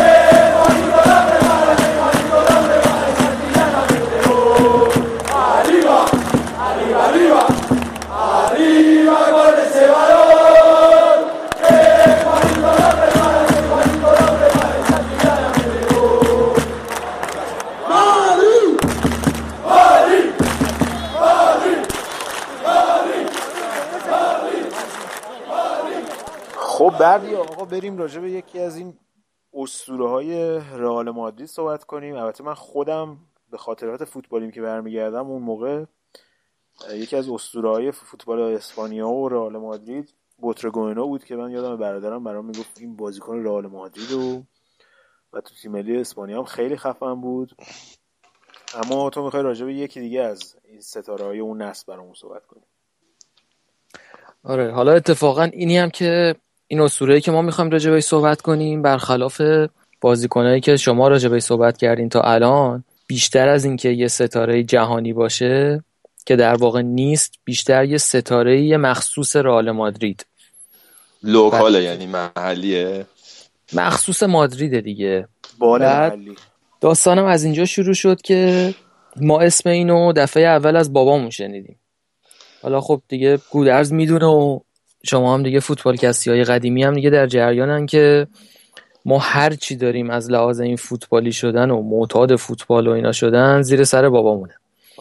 ما مثلا سال 86 جام جهانی 86 مکزیک واسه اینکه تو ایران پخش مستقیم نمی‌شد ما کلا یه ماه رفتیم آلمان. واسه اینکه فقط بابای ما بتونه جام جهانی مستقیم ببونه یه اپیزود بعد باباتو بیاریم. اینو که گفته دیگه راه نداره. باید بیاد. بعد ادامه داره این قضیه. سال 88 جام ملت‌های آسیا بود. دوباره تلویزیون ایران مستقیم نشون نمی‌داد. ما دوباره سه چهار هفته رفته بودیم بندر عباس وسط تابستون. یعنی دهنمون داشت سرویس می‌شد ولی اونجا اونجا بندر عباس تلویزیون دبی می‌گرفت و می‌دید بابای من یه تابستون واسه همین داستان آستارا رفته بود. از آذربایجان بگیره. آره اونا اون موقع خب چون قبل از انقلاب اینا عادت داشتن فوتبال ها رو مستقیم ببینن. بعد انقلاب آره. قد شده بود و دیگه اصلا حال مالشون خراب بود. سال 90 دیگه اولین سالی بود که دوباره فوتبال ها رو تلویزیون شروع کرد نشون دادن ولی اونم مستقیم نبود. یعنی با دو سه ساعت تاخیر بود جام جهانی 90 ولی بالاخره نشون می‌دادن. بعد بابای من این که آره، فوتبال ساعت 8 8 و نیم بود که ساعت 10 و نیم شروع می‌کردن نشون دادن. جایی که من بازی که تموم می‌شد اونا شروع می‌کردن حالا حتی شاید هم بیشتر. بعد دیگه بابای ما رفته بود یه کارتون نوار بتاماکس خریده بود از این نوار کوچیکا. تمام بازی های 90 هم ضبط کرده بود که اگر یه موقع تا چند سال دوباره فوتبال گیرش نیومد اینا رو ببینه دو ما جری لوئیس رو بتاماکس خلاصه ما توی همچین محیطی فوتبالی شدیم. توی این محیط بابای ما یه بار راجع به فوتبالیستایی که دوستای صحبت می‌کرد اسم خوانیتو رو آورد. میگفتش خوانیتو یه فوتبالیستی بود بسیار متعصب. ما هیچی از خوانیتو ندیدیم و نشنیدیم و خب اون موقع هم که بازگشت به عقبی نبود مثل الان که مثلا یوتیوب نگاه کنی یا دسترسی داشته باشی دیگه گذشت تا اینکه سالهای اخیر که یکی دو تا پیج رئال مادرید باز شد و همین مرجع خبری که رفیق ما هم هست راجع به اینا صحبت کردن ما دیدیم که نه این یه اسم شناخته شده و دلیل اصلی هم که خوانیتو هنوز اسمش میاد و هنوز بازیکن معروفیه و روحش هنوز تو مادرید زنده است. اینه که دقیقه هفت هر بازی رئال تو سانتیاگو برنابو یه قسمت عمده ای از جمعیت مخصوصا اون آتیشیا اسمش رو صدا می‌زنن. حالا اونایی که خیلی فوتبالی هستن و خیلی رئالی هستن مخصوصا این قضیه رو می‌دونن که دقیقه هفته هر بازی یه شعاری خونده میشه که مضمونش اینه که آره خوانیتو یه اوجوبه بود. چرا دقیقه هفت حالا؟ شمارش هفت واسه اینکه شمارش هفت آه شماره هفت بوده.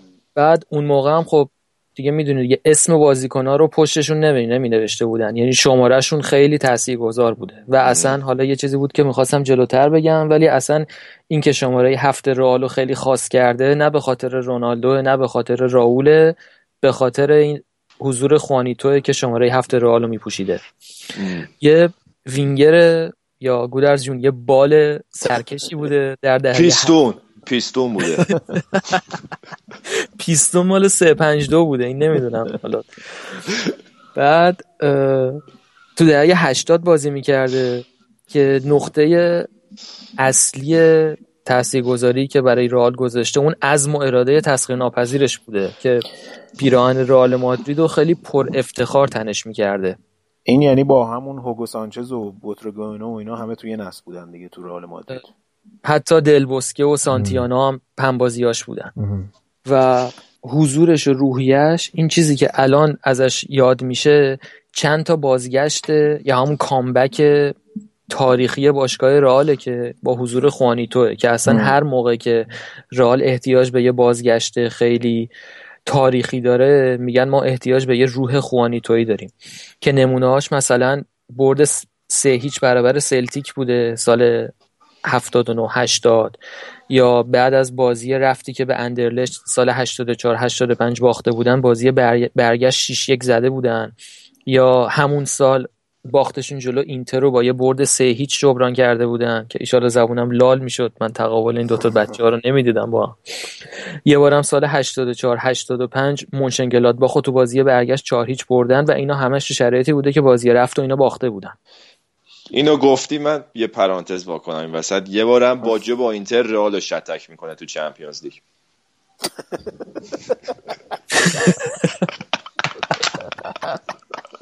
خب دیگه تو حرفتو زدی می‌تونی بری بخوابی.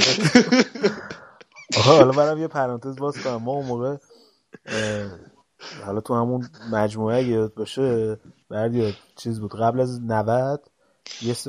90 آدم سایی که بود فینال سین سین بود اسمش. سین سین دیگه خب. می‌زدیم. بعد یه نسل قبل از ما فینال قرمز بود. خب مال جام جهانی 1986 بود. که بعد یه عکسایی بود که عکس تک تک بازیکن‌ها و اینا بود. بعد بعضیاشون شماره بالاش قرمز بود بعضی شماره بالاش مشکی بود. بعد مشکی ها از اینایی بود که همینجور ریخته بود و اینا کسی حال نمی‌کرد. اونایی که شماره قرمز داشت خیلی نادر بود و بعد مثلا کلکل اون موقع بود که کی می‌تونه زودتر آلبومش رو تکمیل کنه.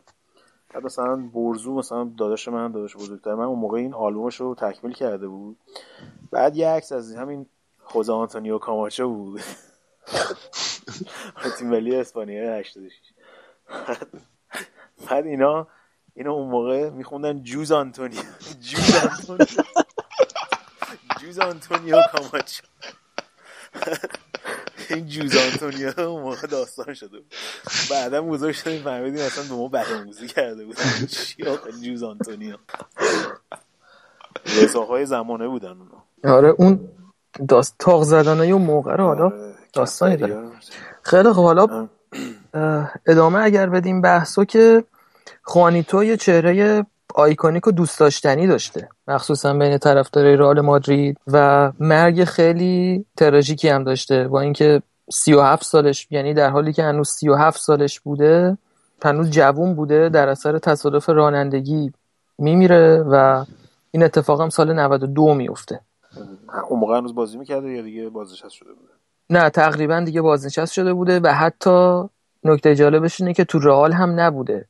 با این وجود وقتی که یعنی بعد از رئال چند تا تیم دیگه هم رفته. ولی وقتی که این اتفاق میفته و کشته میشه از اون سال شروع می‌کنن به اینکه هر دقیقه اسمشو توی استادیوم صدا می‌زنن. راجع به حضورش تو زمین این به این صورت بوده که زیادی مصمم بوده. خیلی وقتا و تعصب بیش از حدی به خرج می‌داده. همون چیزی که معروفش کرده. و خود رویکین مثلا منچستر بوده؟ من, من فکر می‌کنم فکر می‌کنم خیلی بیشتر از این حرفا بوده. خیلی خیلی توماچتر از این حرفا بوده و خودش در مورد خودش میگه من اگه فوتبالیست نمی‌شدم اولتراسور می‌شدم.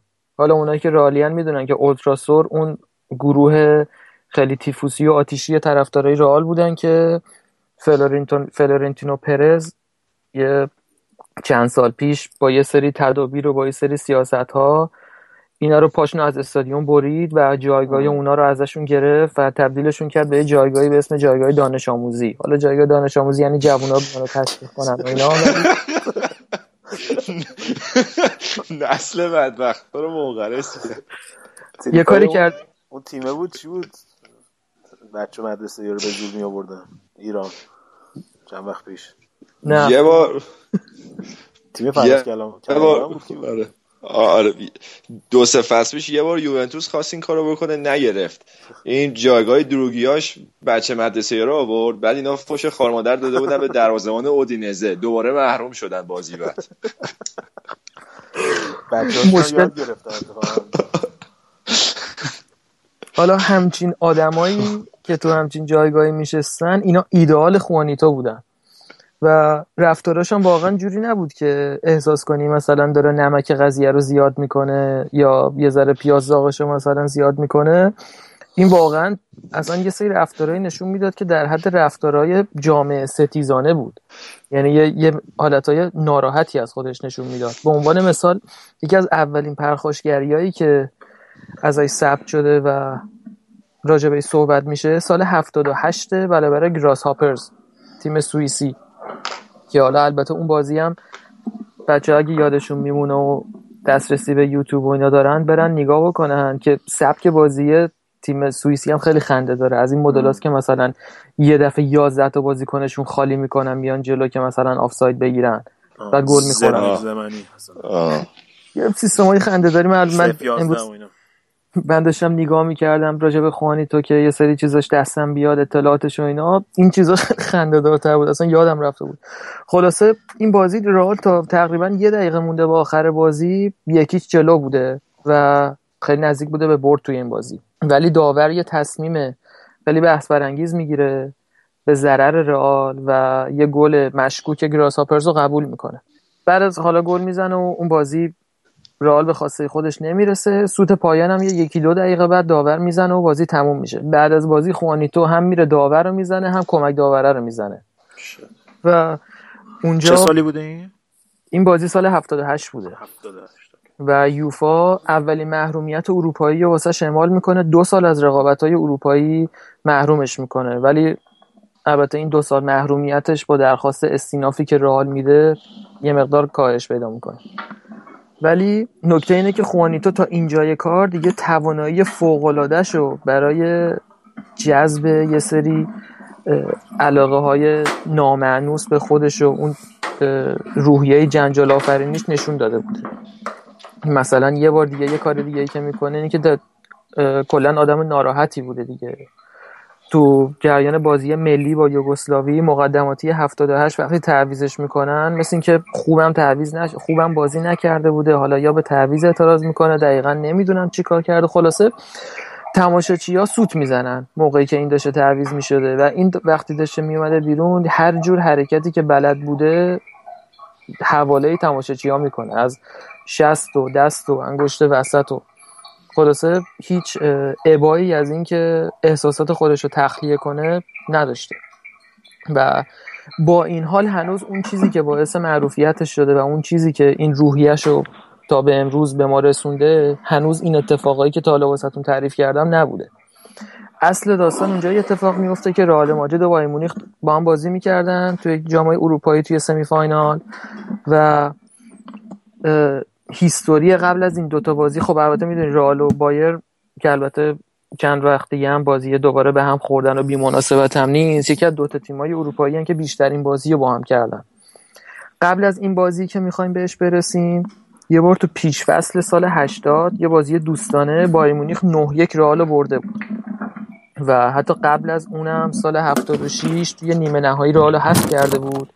و این همچین ذهنیتی توی بازیکنهای رئال مخصوصا خوانیتو که خیلی نسبت به این چیزا حساس بوده وجود داشته و وقتی که توی بازی سوم با هم رو در رو میشن توی یه صحنه ای لوتار ماتیوس افتاده بوده تو زمین خب بازی هم خیلی جنجالی و داغ بوده و خوانیتو اونجا بز... یعنی یه کاری می‌کنه که دیگه صحنه ای میشه که همه خوانیتو رو از از اون صحنه به یاد میارن.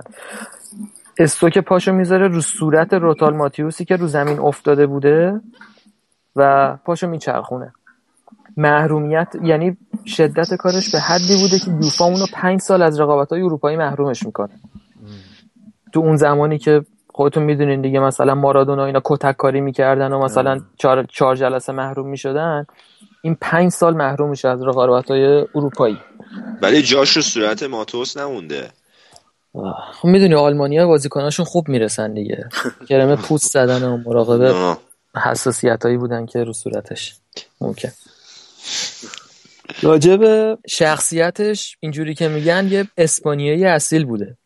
یعنی آدم فرهیخته ای بوده خلاصه. یکی از آره دیگه یکی از همدوره‌هاش راجبش میگه که مثلا یه مدلی بوده که اگه تو بار نشسته بودی و اون غریبه بود تو رو مجبورت می‌کرد که واسهش مشروب بخری. بعد حتی انقدر خودشو با تو رفیق نشون می‌داد انقدر باش حال... انقدر باش حالا وایسا ادامه داره. انقدر انقدر باش حال می‌کردی که حتی تو رو مجاب می‌کرد که مشروب دومم واسش بخری. و اگه دوست دخترت یه موقع بهت اصرار می‌کرد که خب بیا بریم خونه دیر شده یه دونه هم می‌زد به دوست دختره می‌گفت ساکت ما هنوز نشستیم می‌خوایم حال کنیم. یعنی آدم آدم مشتی بوده یا لاشخور بوده؟ کدومش؟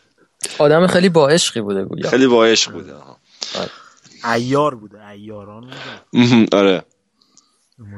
حالا این یه آسیب شناختی یه آسیب شناختی بکنیم مشکلاتش از چی بوده؟ آیا مثلا زندگی بچگی مثلا بد بوده؟ یا اینکه مثلا اجتماعی که توش بزرگ شده؟ چی بوده داستانش؟ فکر کنم به خاطر اینکه یه اسپانیایی واقعی بوده همینه. چون اسپانیا راجع به کشور اسپانیا تو اروپا اینو میگن که فقط جاش تو اروپاست. هیچ خصلتی از تمدن و فرهنگ و اصالت مردم اروپا رو اسپانیایی به ارث نبردن جز اینکه از لحاظ جغرافیایی افتادن تو اروپا. اینم هم همونه. حتی می‌گفتن اگه فوتبالیست نمی‌شده ممکن بود راننده کامیون باشه تا آخر عمرش هم خوشحال باشه از شغلی که داره. بعد حتی اینکه انقدر عاشق رئال بوده خیلی بی مقدمه خیلی جالبه. واسه اینکه اصلا به قول خود اسپانیایی آندولوسیان بوده. یعنی اصلا عاشق زاراگوزا بوده با جوانان اتلتیکو شروع کرده. و وقتی که به رئال میپیونده یعنی رئال میخرتش با پای شکسته و مصوم وارد رئال میشه. نکته خاص نکته خاصی که داشته این بوده که حتی وقتی تازه از مصومیتم برمیگشته همون جوری بازی می‌کرده با همون انرژی و با همون روحیه بازی می‌کرده که انگار یه بازیکن سر حالیه که اصلا مصوم نبوده و یه جون تازه‌ای به تیم اضافه می‌کرده. توی دیریب زنیش یه دیریب زن قهار بوده. اصلا از اینکه دو تا یار مستقیم داشته فرار نمی‌کرده. میگن که با حتی با وجود تمام شرایط سختی که بعضی وقتا تو بازی واسش به وجود می اومده همیشه لبخند ریزی هم داشته.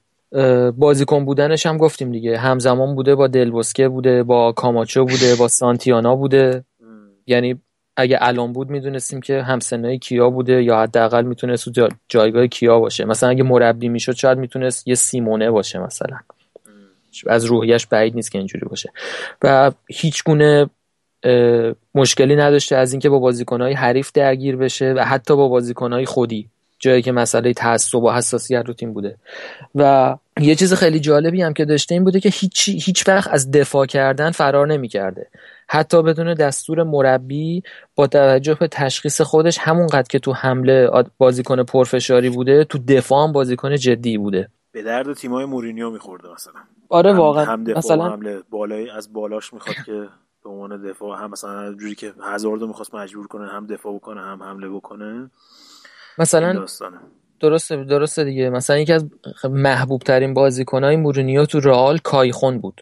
کایخونی که حالا خیلی هم بازیکن تاپ و درجه یکی نبود. ولی چون تمام انرژیشو میذاشت و از تو دفاع کردن هم لوس بازی در نمی آورد یکی از بازیکنهای محبوب مورینیو بود. یعنی آره. کایخونی که از بهترین تعویضاش بود. این حالا مثلا یک یه نمونه پیشرفته و خیلی احساسی و غریزی همچین بازیکنی بوده. میگن که توی بازی هیچ سنگ نزده ای نمیذاشته. یه ضرب مسئله اسپانیایی مثل این که حالا مثل این که ما تپه چیزا داریم الان تو چیز خودمون فرهنگ خودمون. اونا مثل این که سنگ نزده دارن که راجع به خوانیتو میگن. بعد خیلی دیریب بوده و از لحاظ سرعت هم جوری بوده که می‌گفتن همون جوری که می‌گفتن دی استفانو مثلا یک هنر در حرکته راجب خوانیتو هم می‌گفتن انگار یه تیری بوده که از تیرکمون شلیک شده. و راجب قد و قوارش هم بگیم که خیلی بازیکن فیزیکی و قوی با جسه قوی نبوده. قدش 168 بوده. یعنی حتی 170 هم نبوده. به عنوان یه بازیکنی با اون درجه از فیزیکی بودن زیاد همچین از لحاظ بدنی و فیزیکی جایگاه آنچنانی نداشته. همش مثلا سیروس دی محمدی اینا بوده دیگه از داره. سیریوس؟ سیریوس. خوانیتو حالا تا امروز که ازش گذشته بزرگترین قصه ناگفته رئال مادریده. یعنی رئال مادرید راجع به تمام اسطوره هاش خیلی سنگ تموم می‌ذاره.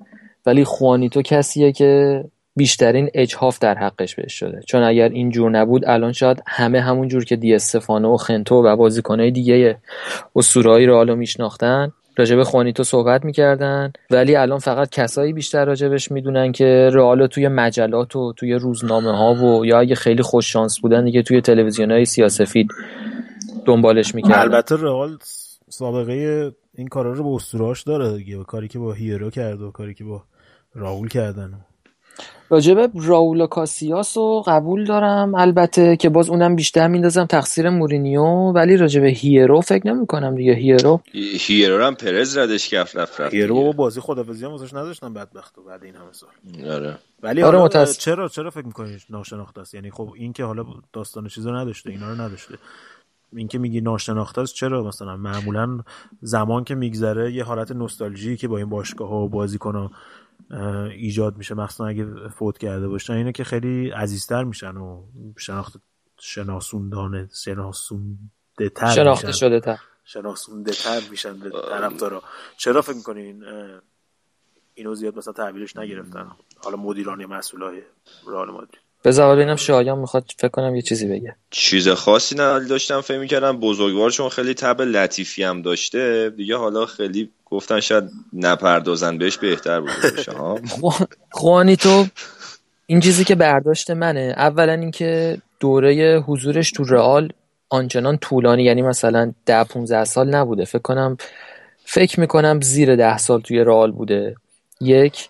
و دو اینکه بیشتر از اینکه از لحاظ فنی تاثیرگذار باشه از لحاظ اون شور و هیجان و روحیه‌ای که به تیم تزریق می‌کرده خیلی تاثیرگذار بوده.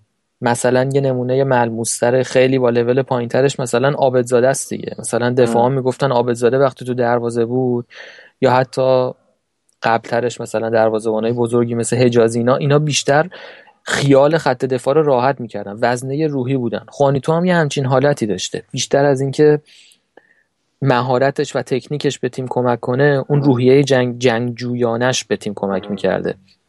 و اینم هست که در دوره توی یه دوره گذار وارد رئال شده. یعنی رئال داشته از دوران ژنرال فرانکو به دوران پست ژنرال فرانکو بعد از اون دوران وارد می شده و خیلی هم اعتقاد دارن که خیلی استحقاق بیشتر از اون چیزی رو داره که در زمان بازیگری داشت بهش رسیده. ولی خب یه سری اشتباهات در اجتماع کرده که نه به لول پولگاسکوین و جورج بستو اینا ولی خب باعث شده که جاجر شکوفاییش به اون حدی که حد می‌تونسته به لیاقتش داشته گرفته بشه.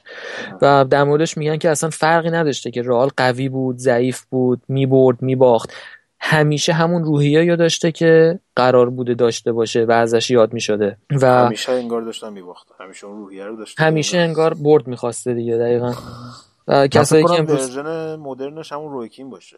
یعنی با این تعریفایی که داری می‌کنی تو ذهن من کسی که تداعی میشه حالا توی کسایی که اون روحیه جنگجویی و اون اتحادی که به تیم می‌داد و شاید مثلا رویکین خیلی هم گل زده باشه خیلی هم مثلا از نظر هافبکی یعنی توی خط هافبک خیلی ریزکاریایی داشت که شاید به چش نیاد و بره زیر اون قضیه که روحیه تیمیش و جنگندگیش و تکلاش و اون کلکلش به بازیکنه حریف و و بعدش هم خب با خود اتوریتی که توی هر جا که بوده.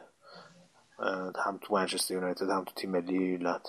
منم هرچی با خودم کلنجار میرم خیلی بازیکنهای متحد خیلی بازیکنهای وفادار به باشگاه پیدا می‌کنن ولی کسی که واقعا انقدر تاثیرگذار باشه و اصلا بعد دو دهه یا سه دهه از کشته شدنش هنوز وقتی که تیم احتیاج به یه روحیه‌ای داره اسمشو میارن الان تو این روزا من خودم نمی‌دونم. حالا من رو رویکین زیاد مسلط نیستم بازیاشو دیدم ولی اونقدر رو منچستر و رویکین مسلط نیستم که راجبش اظهار نظر کنم.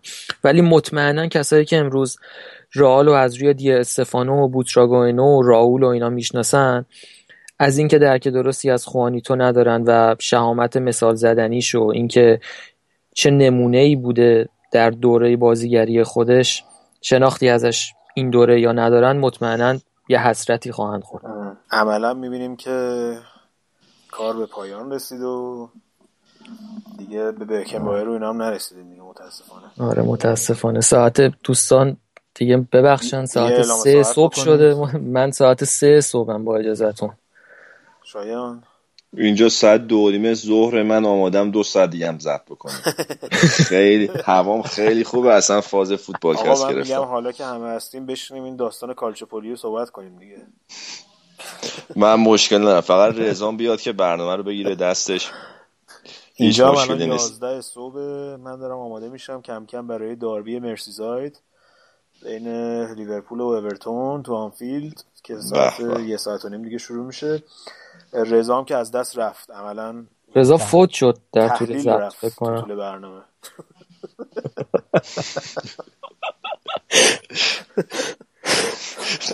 دیگه ضرب مسئله هم تکشید رفت که سری بعد با دست پر برگرده. خب میگم حالا رضا نیست. یه سری چیزایی که وقتی هست نمی‌ذاره بگیم و بگیم. آره دیگه هر چی داره تو دلتون بگیم. می‌خوای منم برم شما دو تا راحت باشین نه تو از خودمونی باش. خب آقا راه های ارتباطی و برنامه هم بگیم که این برنامه لاکر روم دومین اپیزود locker room برنامه ما رو می‌تونید از page SoundCloud فوتبالکست صفحه فیسبوکی فوتبالکست کانال تلگرام فوتبالکست صفحه اینستاگرام فوتبالکست و اپلیکیشن پادکست iTunes. یا اپل و آیت... TuneIn Radio برای اندرویدی ها استفاده کنین و گوش بدین و حالش رو ببرید و به دوستاتونم اگه حال می‌کنید توصیه کنین که آبونه ما شن مثل بقیه. خب بچه ببندیم در داستان ها. خب ما بستیم خدافز به سبک رضا خدافزی کردیم خدافز اون خدافزیشو بعد ده تا خدافزی بلند مدت کرد. بی خیال ولی یه جوک نداریم بگین آخر برنامه حالا که. می‌خوای زمین زمین آریانه آریانه بگیریم. بیاد یه موضوع برداره بره. خب شاید جون شما هم دیگه امروز خب. سیزده به درتون مثل که؟ سیزده به در فرداه دروغ تا کردی؟ درو نه دنبال سبزه میگردم. گره بزنیم ببینیم امسال یووه می‌بره چمپیونز لیگو یا نه. آرزوهاتم یعنی واقعا تو دیواره حالا باید ببینیم که این برنامه وقتی میاد بیرون چقدر با سیزده به در فاصله داریم. بیات نشده باشه. خب من از طرف خودم خدافزی می‌کنم. بابک و رضا هم که جدا شدن از ما. آریان هم که نبود. ایشالله لاکر روم بعدی. سعی می‌کنیم تا جایی که بشه جمع جور بشیم همگی. تا لاکر روم بعدی لاکر روم تاک بعدی. خداحافظ.